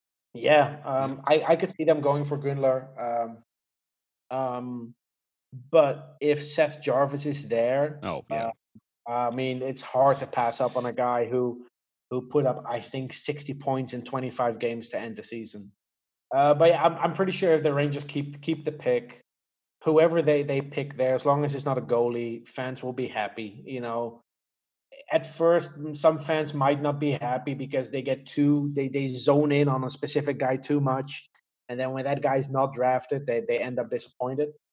One last thing on the draft i just you know uh, i'm sure you have the rangers don't currently own a second round pick but you know they do, they have some later picks. So are there just any players just anyone off the top of your head that you have uh, shown interest in that you are might would hope that maybe the Rangers call their name on I guess over Zoom or or I don't know how the the second day of the virtual draft is going to look or whatever but yeah just any other late round potential uh, players that you think uh, might warrant the Rangers taking a look at. Yeah, there's a defenseman on the U.S. National Team Development Program, uh, Eamonn Powell. Oh. he's probably my favorite North American player in this draft, which is weird for a third round pick where he's projected. Um, but yeah, he's he's a really smooth skating defenseman. Uh, a little bit like Zac Jones, I guess. Uh, I see some similarities in their in their in their play styles. Um, and then later on, in like the later rounds, there are some some 19 and 20 year old kids that if if if I'm in charge and I have a couple eh, like this year, three picks in the seventh round, I would much rather go for a kid who's 20 who has already had that development curve at age 18 and 19 rather than gambling on a kid who might or might not have that same curve. There's a Russian winger, Dmitry Shishin. Uh, mm. Sounds more Chinese now, now that I say it out loud. uh, uh, Dmitry Shishin Uh, he's he's a really talented winger, uh, just a good skater, and yeah, I think the Rangers are finally getting over that hump of not drafting Russian. I think drafting Kravtsov two years ago was was like getting over that Cherepanov hump, you know, of, of Yeah. staying away from Russian prospects, uh, especially with high picks. But yeah, the Rangers are very comfortable drafting from from European leagues, uh, which of course is a big advantage for me living in Europe. Well, Stephen, I, I I've I've kept you long enough. I know that. Uh, I have one final question, and it's probably the most important question I'm going to ask you today. Um, if you get signed by the New York Rangers tomorrow, and they say, Steve, we we've seen enough. We, you know, even if you don't play, we're going to have you on the bench, getting the boys going. Uh, but we just have one question. We need to know what number you want sewn on the back of your jersey. What are you picking? Oh, I I I, I should have seen this coming. Yeah, you didn't, and that's why I got you. So what what is it, Stephen? If you need to, to take a second to think about it, you you can. But uh, I want I want a number and I want the significance. If you don't mind sharing that. Give me a second. It'll be number seventy. Okay, that's a good great. Now I like that number. That seems Uh, like a lunch pail number for me. 70 is the area code of the uh, city where I grew up as a kid. And that's the thing. Now that, like I said, I know that, and I know that about Kravtsov. It's like, yeah, it makes it all the more special. So that's I'm fascinated with all things related to jersey aesthetics, and I love numbers. So I'll be, you know, I'll go on that and see how many players worn this. So, and I'm sure you are the same way. So, uh, yeah, that's cool. Do you, so do you know why? Do you know why? Pete, do you know why Peter Nedved wore number ninety three? I do not, but I, I'm sure. I, I feel like I'm about to find out. Let's let's hear it. He defected from Czechoslovakia in 1988 at the World Junior Championships in Calgary. He jumped out of his hotel room window. Uh, there's a book called Breakaway from Behind the Iron Curtain to the NHL. Really interesting book. If someone sees it in a bookstore, pick it up, read it. Worth it. Um, he defected from Czechoslovakia in 88. And in 1993, he was granted Canadian citizenship. And that was the start of his new life. So from then on, he started playing with number 93. Man it's crazy that like that's the reason for his number and then meanwhile like today some kid will might be like oh yeah well in create a player in nhl 17 i always used to make my guy you know this so it's crazy it's crazy to think but Yeah. yeah i mean these numbers you know some players they have deep significance and some players are willing to give them up for a, a steak dinner and a rolex so it's funny how that works Um, I'm, I'm playing with number 41 because that was my kill streak in Fortnite or whatever. you know? Exactly. exactly. exactly. Whatever. Hey, man. Whatever. Whatever gets you, gets you get your gets your head in the game, gets you going. Well, Steven, yes, thank you so much for coming on. It was like I said, it's long overdue. Uh, if our listeners want to find you on Twitter or find your stuff, what what should they? Where should they go? And yeah, plug whatever you need to plug. Uh, Statboy underscore Steven on Twitter. Um, yeah, I mean, what else can I say? I mean, Uh, it's all there. Uh, yeah, there's a link to my podcast that I do. I I, I want to do it more regularly, but with the off season, there's just nothing to talk about. And you're- I'm the type of guy who wants to go for quality over quantity. So my podcast recordings are a bit sporadic at the moment, but it'll be more regular. Um, and yeah, if you scroll through my timeline, you'll find some interesting links to stats about you know our European Ranger prospects. Uh, maybe some links of articles I've written, the quarantine interview series I've done with 16 Ranger prospects. Um, yeah, check it out. Well, Steve, thank you so much. Uh, whenever we can all go back to the garden, if you're ever in town, please let us know because I will be one of the the many people buying you a uh, buying you a craft beer, or I'll at least be hiding behind you. So when people try to buy you craft beers, I quickly grab them and put you know bring it back to my seat. But uh, thank you so much for coming on the Broadway Boys podcast. Uh, yeah, and this has been excellent. And yeah, uh, everyone check out Stat Boy Steven on Twitter. And so, Steve, thank you so much. I appreciate it. All right, thank you. Okay, so I, I kind of want to get into because looking at it now and thinking about it before, uh, especially well, Staal obviously got traded, and I was looking at the defense before, and then I got hit with the the Lundkvist news. Um, is our is our defense? We right now we currently only have four defensemen, NHL defensemen signed. Uh, we have Tony DeAngelo as a restricted, restricted, restricted, restricted free agent. Um, Yeah. Andy, what do, what are we gonna do here? So, all right. Um, like you'd mentioned, as of right now, we we have Trouba, uh, Lindgren, Fox, DeAngelo, who's a restricted free agent, and Brendan Smith. So there, especially on that left side now with Staal departing, there are spots to be had. Um, you know, I do think the Rangers have hope for a Tarmo Reunanen or a Libor Hajek to come in and, and take one of those spots. Mhm. Uh, I think that's what they're hoping. I also do think that it would not surprise me in the least to see that 22nd pick uh, be flipped for help on the left side. You know, I don't know, or even if not without flip, flipping them, who knows? Maybe, uh, you know, I think they're they're seeing what Washington wants to do with uh, with Dillon. You know, because he's Yep. a he's a good, you know, he's a solid, uh, you know, at not overwhelmingly talented, but a just a solid guy who can hold who can hold down that side. You know, um, Yeah.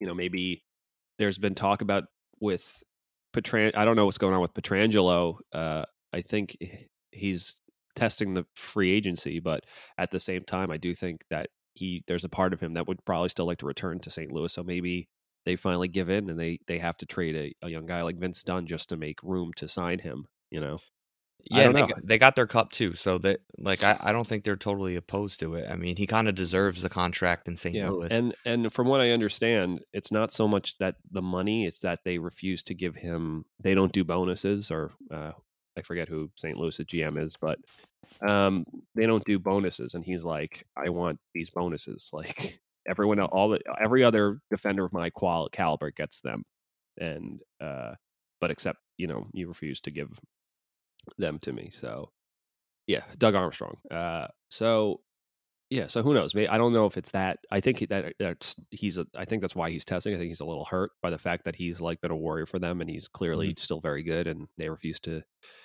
you know, give him what he's probably earned. But uh, yeah, who knows? So, but so maybe Vince Dunn comes in, and, and that's something that would definitely cost because he's a promising young player. Would probably cost twenty two in a package of some sort. So, but yeah, I think the Rangers. There's a lot going on behind the scenes right now. I'm sure the Rangers phones are been lighting up. They've been Jeff's been on the phone a lot. I'm sure. Uh, I think it's going to be wild because with the we've spoken about this before with the the static cap, so many teams are going to be moving guys that usually wouldn't just be holding on to because it's like you don't have you, yeah you, you don't have as many cushions now and all these things that you didn't think you'd have to think about before you're like man if if if we have these rookies and they hit their performance bonuses next season if they if Lafreniere overperforms it's like that's an extra you know we have to have make sure this money is off off the books. So we saw a Staal and a, and a you know Staal trade and a Lundqvist buyout.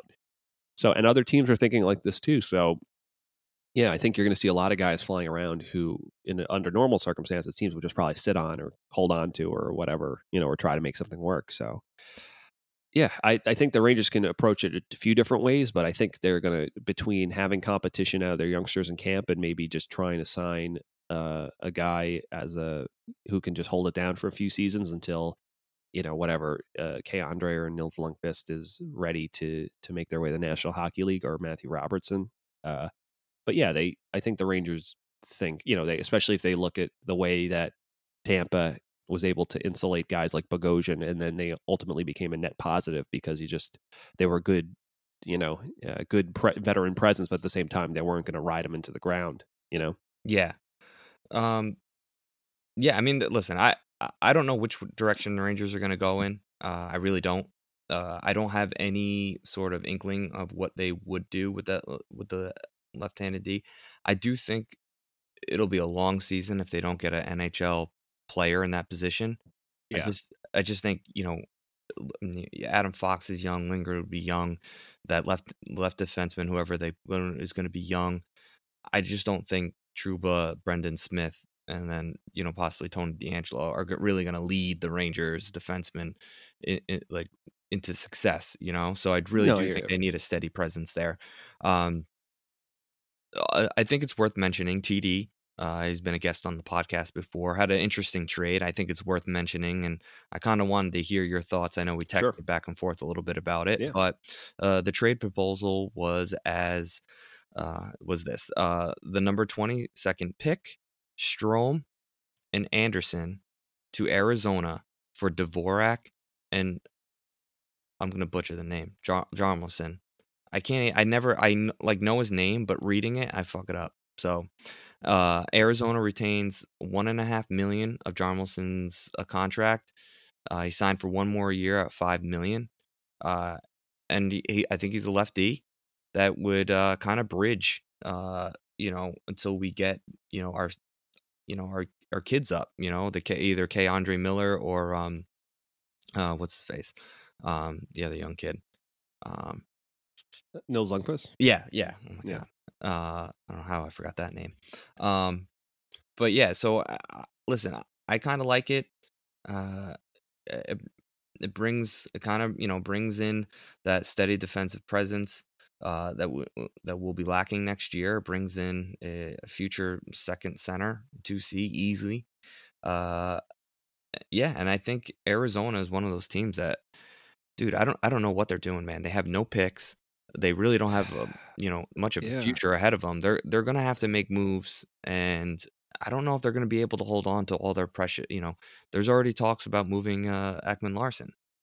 Yeah, and That seems like a done and, deal. and Clayton Keller too. So Yes, you're and- moving your oldest player, and you're going to move, or one of your older senior players, and you're going to move your young, like the guy you were supposed to be building around. And man, that's a you know that's a cautionary tale for because you have to draft well.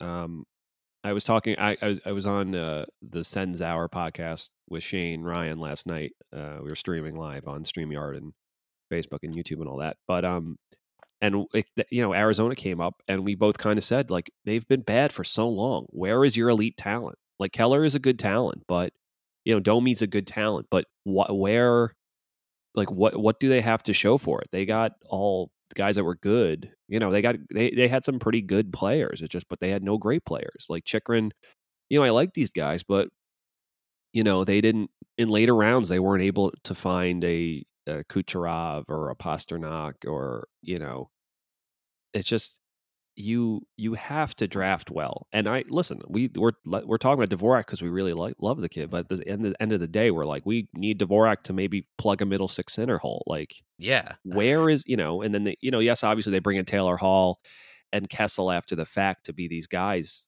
you know, um, but yeah, it's just a cautionary tale. Like, you know, you look at the way the Rangers have rebuilt and were able to make shrewd moves and, and finally get elite talent via free agency and, you know, flipping Brassard for Zibanejad and betting on young players or, or and putting them in the right situations. Uh, but yeah, you gotta, I don't know, man, you just, it's a shame because now they, they're blowing it up yet again. And, you know, obviously that's an organization. They have a new Alex Meruelo, Meruelo's their new owner, right? Or is that their old, I forget. But, you know, clearly with the pandemic, they're shedding set. There, there's a there's a mandate that we're not spending right now because like we're not gonna get people in the buildings, and it's gonna hurt our bottom line. And we're not made we're not one of these organizations that's like our pockets are so deep that it doesn't matter. You know, the Rangers doesn't really matter. Like they can be in a holding pattern. They can't. These other teams can't. So, yeah, uh, I think that's a, a good. Un, with that, if that in mind, because under normal circumstances, I'd say I don't know if what their app Arizona's appetite is because a if they're rebuilding is 20 you know uh you know obviously you get 22nd overall which is a good piece and you know Andersson has been looking good although his you know you have to imagine maybe his uh his right now his value is going to be hampered by the fact that he most likely doesn't want to be a ranger.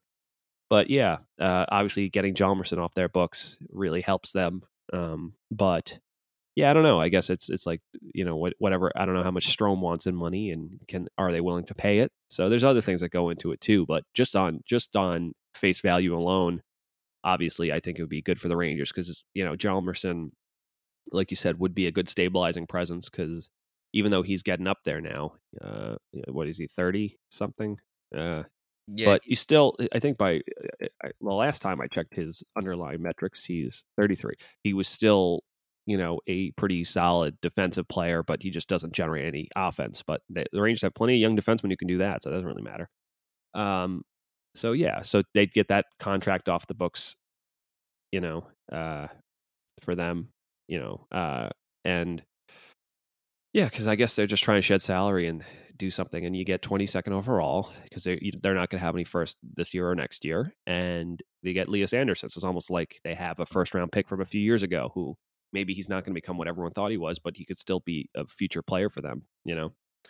Yeah, I mean, and I, I you know, man, I just you know stuttered right there. Sorry, I'm like laying down on the floor like a pretty much a Sports Illustrated model for a pose on my side here. Um, so if I sound weird, that's why.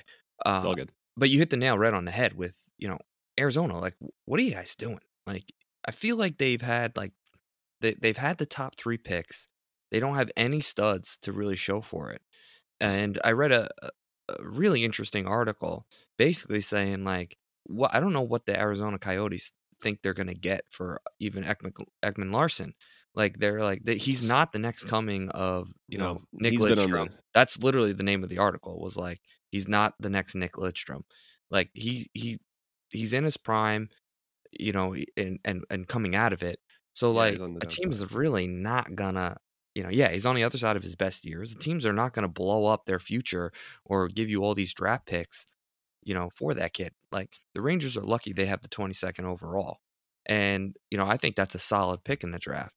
So you you better if the Rangers are offering that to you, you better kind of listen up because I don't know, you know, what other teams are out there that can that are uh, you know that can afford to give away first round picks. I think the Devils would be an interesting choice to you know to kind of you know maybe bring in you know, but they're gonna. Why would they get Ekman Larsson? They don't. They don't No. want that. Like Ek, you know, we, we've heard there's been a lot of smoke about it. Uh, Vancouver wanting Ekman Larsson, and it makes sense. They're kind of just entering that, like, all right, we're going to contend for the time being thing. So, you know, I think maybe they are they're going to look to replace, um, I don't know, Tanev or one of those guys, but um, without knowing too much about their uh, contra- salary, you know, situation. But yeah, I mean, I feel like unfortunately Arizona is in a weird position where I don't think they'd have leverage in any trade they were in, you know. Maybe a Keller trade because he's promising and good and can still has might have another plateau in him. But yeah, man, I mean it's just yeah, I don't know. Uh I do question yeah, yeah, it's like you said, James. It's tough. It's like they, no one really knows what they're doing, what they have to do. Are I guess they're, I guess they're, they're just rebuilding. Taylor Hall is obviously gone. and Um, and for the people that don't know, they they lost their first round picks. They they yeah, got and you know, with uh, they got caught testing Yeah. prospects earlier, or someone did, someone on their staff who's been fired, I believe. And it's funny because Chayka leaves, and it was really messy, and everyone's going on why. But the more information that's come out, it's kind of like a part of him is like we are. He it seems like Chayka knew with this ownership coming in, and that, and obviously with the the realities of the pandemic, like my job is going to suck for the next two years because we're going to have very little flexibility. We probably won't have we won't be able to spend to the cap. I won't be able to. Eh, I'm going to be handcuffed. Like, why would you want to stay for that? And also, we're getting docked for something that maybe I didn't do. It was someone else. I don't think it was him. You know, and I'm going to try to. I'm going to take heat for it. Like, yeah, fuck that. Like, see you later. it's I'm going to an- go run analytics for like, you know, situation for him. yeah so so he gets out and you know they obviously are mad about it but it, that ship clearly was sinking before or you know before everything happened you know and obviously you're happy for them to, to see they had some success in the bubble well yep well taylor hall's gone like they're blowing it up now so uh yeah you know i mean there's a thing is that I, I forget who their gm is now their interim gm like I feel like you could make some. They they need to make shrewd moves this summer. You know, they need to take on some guys that maybe they should look at what Vegas did and just take on some of these guys that were maybe a little bit older but are still had something left and try to try to pump and dump them at, for the next year at the trade deadline. You know, get some guys in if they're playing well and just go flip them for anything. Try if you can get a third or a second, do it. Uh, the final two questions that I really had for you with this podcast was um, there's two restricted free agents that really intrigue me. I want you to tell me what those contract uh, contracts you think look like, or if if they're if they're even here. I think one of them was definitely here. Uh, we'll first start out with uh, Georgie. Um, he's a RFA. He's 24. He's probably going to be our backup goaltender. What do you think that contract's going to look like? So, like, I think he's gonna they'll bridge him again. You know, because he's RFA. Yeah. So I yeah, yeah I could see a, a, a bridge at like maybe two and a half million. Okay. Right. You know I I th- I think he's going to bet on. Uh, he's. It strikes me as a situation where he might just bet on himself. You know, as this team gets better, instead of just locking himself into less money. You know, Yeah. bets on himself if he and if he does well, and it's just more apparent that this kid could be a starter on any other team. And then someone, you know, a team that wanted him this time but was too afraid and, and went to the scrap heap, and it doesn't work out, is going to say, "Oh, we really should have got him," you know. And then Yeah. he can just say, "Well, I'll come to you, but you have to pay me now," and then he can make, you know, f- four plus million if that's what he wants to do. You know. Yeah, I agree with you. I think it's going to be a bridge contract. I think he's going to eventually want to be a starter, but I think this year is the f- first year where he's not really in the shadows anymore. He's going to be, you know, right, standing, you know, right next to Igor, and you know, I think they're they're both going to look to, you know, to prove themselves as, you know, as a competent starter, which which is going to be fun. You know, I think there's Yeah. not a ton of pressure on the success of the Rangers next year. I think uh, I think a lot of people are going to expect Igor to be Hank in his prime. I don't know if he's going to be that right away, but you know, hopefully we get something similar because Hank Hank was that good. Uh, and I think Georgia, you're right, is playing for a starting position, and this is his first year really where he could shine. Uh, the last contract that I wanted to talk about was was Tony DeAngelo. I have no idea what the Rangers are going to do to him. Um, he holds, I think, a lot of trade value. I think a lot of teams really want. Uh, I mean, look at look at his points. I mean, his points speak for itself. Um, he drives a lot of offense, um, and you know he's 24, so he's young. He's very good offensively. What do the Rangers do with him? Because there's a lot of options out there. Yeah, you know, like you said, it's kind of tough. Uh, I think reports that so the Rangers have qualified him, but uh, a tweet came out yesterday from uh, a hmm, Colby Cohen, who is a clearly a former player and I actually do know him. yeah. Uh, and he's a Philly guy, I think. So Yep. I, I think it's most likely that DeAngelo's camp is like, here, Colby, here you go, like to help help his case out. The New York Rangers have extended defenseman Anthony DeAngelo a qualifying offer. 53 points last season and a plus 12. I would think this one might be heading to arbitration. It's going to take five plus million a year to get this done before arbitration. So yeah, you know, DeAngelo, they said we don't have the money, so we're going to bridge you. And DeAngelo said okay, and then he hit it out of the park. So he's got to get paid. That's kind of how it works. You know, they Exactly. they so But the I- Rangers have a lot of young defensemen coming yeah. up. So Do you really want to, you know, blow, Yeah, it- blow your load on t- No, exactly. DeAngelo? I I like you know I think in terms you know DeAngelo is valuable. What he was fifth in uh points, Mhm. right? Even strength points, and but yeah, I think the more I watch the the Stanley Cup final and just how things played out, and kind of realizing that it's like there there are some teams that sometimes there you can have too much of a good thing, and if you can't can't have ice time for all of them, it's just like you know, do you use that to to help fill you out in other areas? So at you know, as much as I've liked DeAngelo's on ice play, and I feel like the his defensive you know things are a little overblown because he's got the puck on his stick a lot. Um, you know, yeah, I mean, he does have a lot of, you know, he's a right-handed defenseman who was, like we said, in that, you know, fifth and fifth, fourth, or fifth and even strength points. That is value, and the Rangers have holes elsewhere. They're actually on that right side. You could argue they're between their prospect pool and having Trouba and Fox. They're they're already that's a pretty enviable position to be in. And as much as you know, I think maybe right now Tony is better as as a pure power play quarterback you know, or at least offensively, you know, Fox is obviously in terms of just both sides of the ice is the the best probably de- defenseman on the team just in terms of his two way play. But yeah, who knows? Maybe it's like we're going to let Fox run our power play now. Uh, first power play, you know, Troup will be the heavy shot on the second, and you know we'll see what Tony. You know, uh, I'm thinking about teams that might be interested. Um, you know, we mentioned Calgary before. I do wonder, like, are they, are they, they need to make some changes. You know, maybe they they want to get it because you know if you look at their defensemen on the back end, they're all a bit more.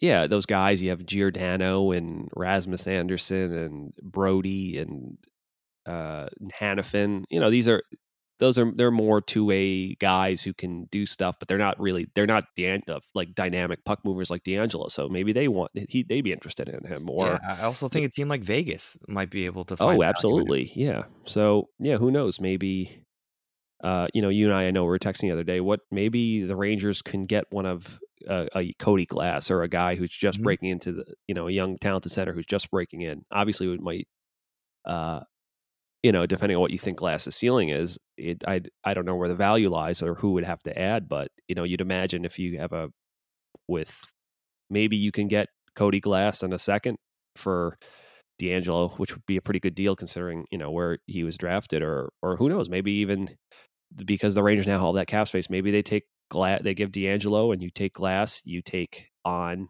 uh, you know, they're looking to Vegas looking to shed salary because they got to pay him. You take on a player they don't want, and then to to make up for that, you get another good player. You know, maybe you get a uh, a a Tuch if they're willing to part with him, or probably Vegas, not. A, Vegas isn't going to be looking to draft, to draft their their holes. You know what I mean? They're not going to yeah. draft to fill in the holes. They they need you know they need a defenseman that can drive a little bit of offense. I think Tony fits that perfectly. Uh, they're a team that's contending for a cup. It just makes sense. I think Tony will yeah. be happy to go there. Yeah, um, it would suit him. Yeah, he's got a Vegas personality, and uh, you know, I think everyone would be happy. I think Vegas would love to have him. Uh, and I think the Rangers could get a lot for him. I mean, and listen, if the Rangers were depleted on uh, defensive prospects, if they, you know, really were in the position that they are in in this in, in the center and forward position right now, in terms of depth, I would say, yeah, sign this guy. You know, give this guy term, give this guy five and a half million, done deal.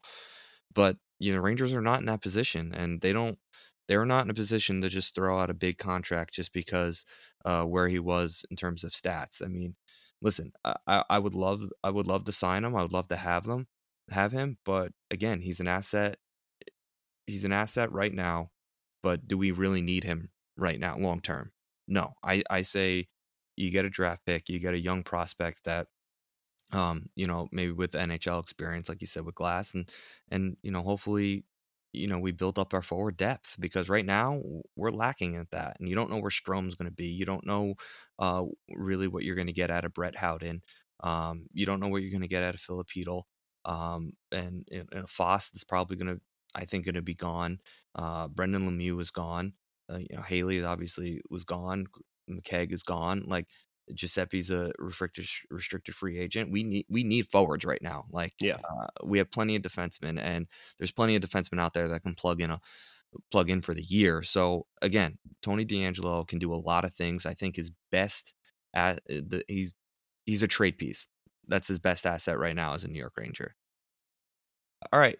So let's kind of wrap up with like your thoughts going into the the draft next week. I know I, think it's going to be a wild one because I think teams, uh, you know, uh, now that they're out of the bubble, I think teams are kind of gearing up for the unexpected next year. I think a lot of teams are going to feel like that this is another year in which anyone can win the cup and it's not another standard, you know, NHL season. So, you know, what are your what are your thoughts going in? Uh Rangers have the uh, two in the first round. Yep, the first and twenty second. They have yeah. no second round. Two in the third, one fourth, one five, one six, and three in the seventh. So, I so my thoughts are that that twenty second. You know, they're taking Lafreniere. Uh, you know, I I can say that with almost one hundred percent certainty. Uh, there's going to be no last minute package work for Brady Tkachuk and three and five, whatever. Um, as far as the 22nd overall pick, I do think they are trying to use, move it for help now. Uh, who knows? It might there might be a situation where they move it, and part of that move is it becomes a pick swap with another team. Mm-hmm. You know, where it's before. like they they trade picks to make up the difference because that way it's like they they you know the Rangers give them you know whatever is it whether it's Georgiev or whether it's DeAngelo or you know who knows or maybe someone else we have even a Howden maybe or Buchnevich, uh, or Strome even possibly. Who knows? Although he's at RFA. Um, you know, if it's a sign and trade. But um, yeah, I do think that that pick is being shopped for help now. But hey, it takes two to tango, and you know, I'm sh- how many times have we heard that we were at the one yard line, but just no one either side was re- refusing to just you know go that last little way, and then it falls apart, and then that point you have to make the pick. So they are going to try to move it, but uh, I think at the end of the day, if they have to pick, I think they end up. We spoke about this kind of uh, on our last podcast, but they, I think they use it to take a player who's maybe a little bit more, you know, a little less like home run ceiling type kid, and just someone who's like young but projects well to the NHL, and maybe their ceiling is not a first line player, but um, or you know, a first pairing defenseman, but is someone who they think is will be a will be a solid contributor in a middle to bottom six you know, if if and if everything goes right, maybe they have a little bit more upside. So like a Ridley Greig, a Dylan Holloway, if they're there, uh, unless you know, barring someone falling crazy from their list. But yeah, that, that's my thoughts. Yeah, I, I'm gonna say that there's an 80% chance that that pick is traded uh, in some sort Yeah. of deal. Uh, I don't know. to this Monday morning, they have they have 48 hours or a little less because the draft starts whenever. Although they could do it on the floor, but you know, Yeah, I, I think it'll The happen next floor. week. I don't think it'll happen this weekend. Um, uh, but yeah, I just think it's just uh, too big of an asset. And you know, the Rangers, you know, they have a, a good prospect pool. They don't really. I mean, not that they. I mean, you can always use more prospects, but Yeah. I really do think uh, a lot of teams are gonna, you know, hold a lot of value with that 22nd pick. And uh, the Rangers want some NHL ready players. I mean, you can't you can't just be all prospects, and uh, we got a roster to fill out here. So it's going to be very interesting. I'm very excited. I think there's going to be a lot of action, a lot of movement around the league. Yeah. Um, again, uh, just you know, it, it's just one of those things where this is now the new era of the Rangers. It really officially starts, I think, with this draft. Um, you know, bringing in Lafreniere and um, you know, with Hank being gone, Staal being gone, this really is like the year where the Rangers enter a new era, a, you know, a new generation. Yeah, it's like I had mentioned, it's a sea change for this organization. It's very it, it feels different now and it just kind of feels like they finally have shed all the trappings of their past and, you know, uh, Lundqvist casts a big shadow and it's not, you know, it hurts right now, but it now it won't be felt going forward. It's just kind of like you don't have to we Rangers fans don't have to think so much on like oh like what could have been we we didn't get it done. Like that's done now. It's like we're moving forward, we're looking forward. Uh, so yeah, we'll we'll see how how Jeff does, but you know, he him and JD have been pretty ice cold. You know, they have they're they're kind clearly nice and respectful, and you know, JD especially is a warm guy. But in terms of what they've done, they've been kind of I don't want to say ruthless, but they've been really cold and calculated about it. So they're all eyes are set on the horizon, and we're moving forward. So uh, yeah, it should be a fun draft. Uh, if you're listening to this on Monday or Tuesday before the draft, uh, my a mock I just did a mock draft for the morning skate, which is different from my rankings I had previously done. In that that was me trying to rank who I thought were the best players, and the mock draft is who I think teams will take or who they will value. So check that out on morning-skate.com. Uh, the Hockey Podcast Network is having a live uh, draft. We're streaming our reactions in real time to the draft, so a few of us will be on there. So that'll start uh, around draft time. Was at 8 p.m. or whenever that starts. But yeah, so check out for that. It'll be on our social medias. Check it out there. Uh, yeah, and uh, again, I want to thank uh, Stephen Vogel, Stat Boy Stephen, for coming on the pod today. It was an awesome interview, and he's a very insightful guy who knows a lot about, uh, you know, just a lot about the Rangers uh, cap situation and uh, the CBA and European prospects. And he's obviously an awesome and fascinating guy to talk to, and he'll definitely be on the podcast in the future. And uh, yeah, you know what, uh, I, James, I want to let you wrap this one up. I know I usually do it, but uh, yeah, I feel like it's it's it's only fair that you should get to wrap this one up. All right. Well, uh, listen, I I'm super excited. Like I said before, this is the new era of the Rangers. This is the rebuilding, I think, of something special. I have full trust in the coaching staff and management. Uh, you know, JD is the bridge that has taken me from the 94 Stanley Cup to, you know, maybe a 2024 Stanley Cup. So, listen, from here, it's just only going to get better. It's only going to be more exciting. We have some amazing young talent on the roster. We have some current All Stars on the roster.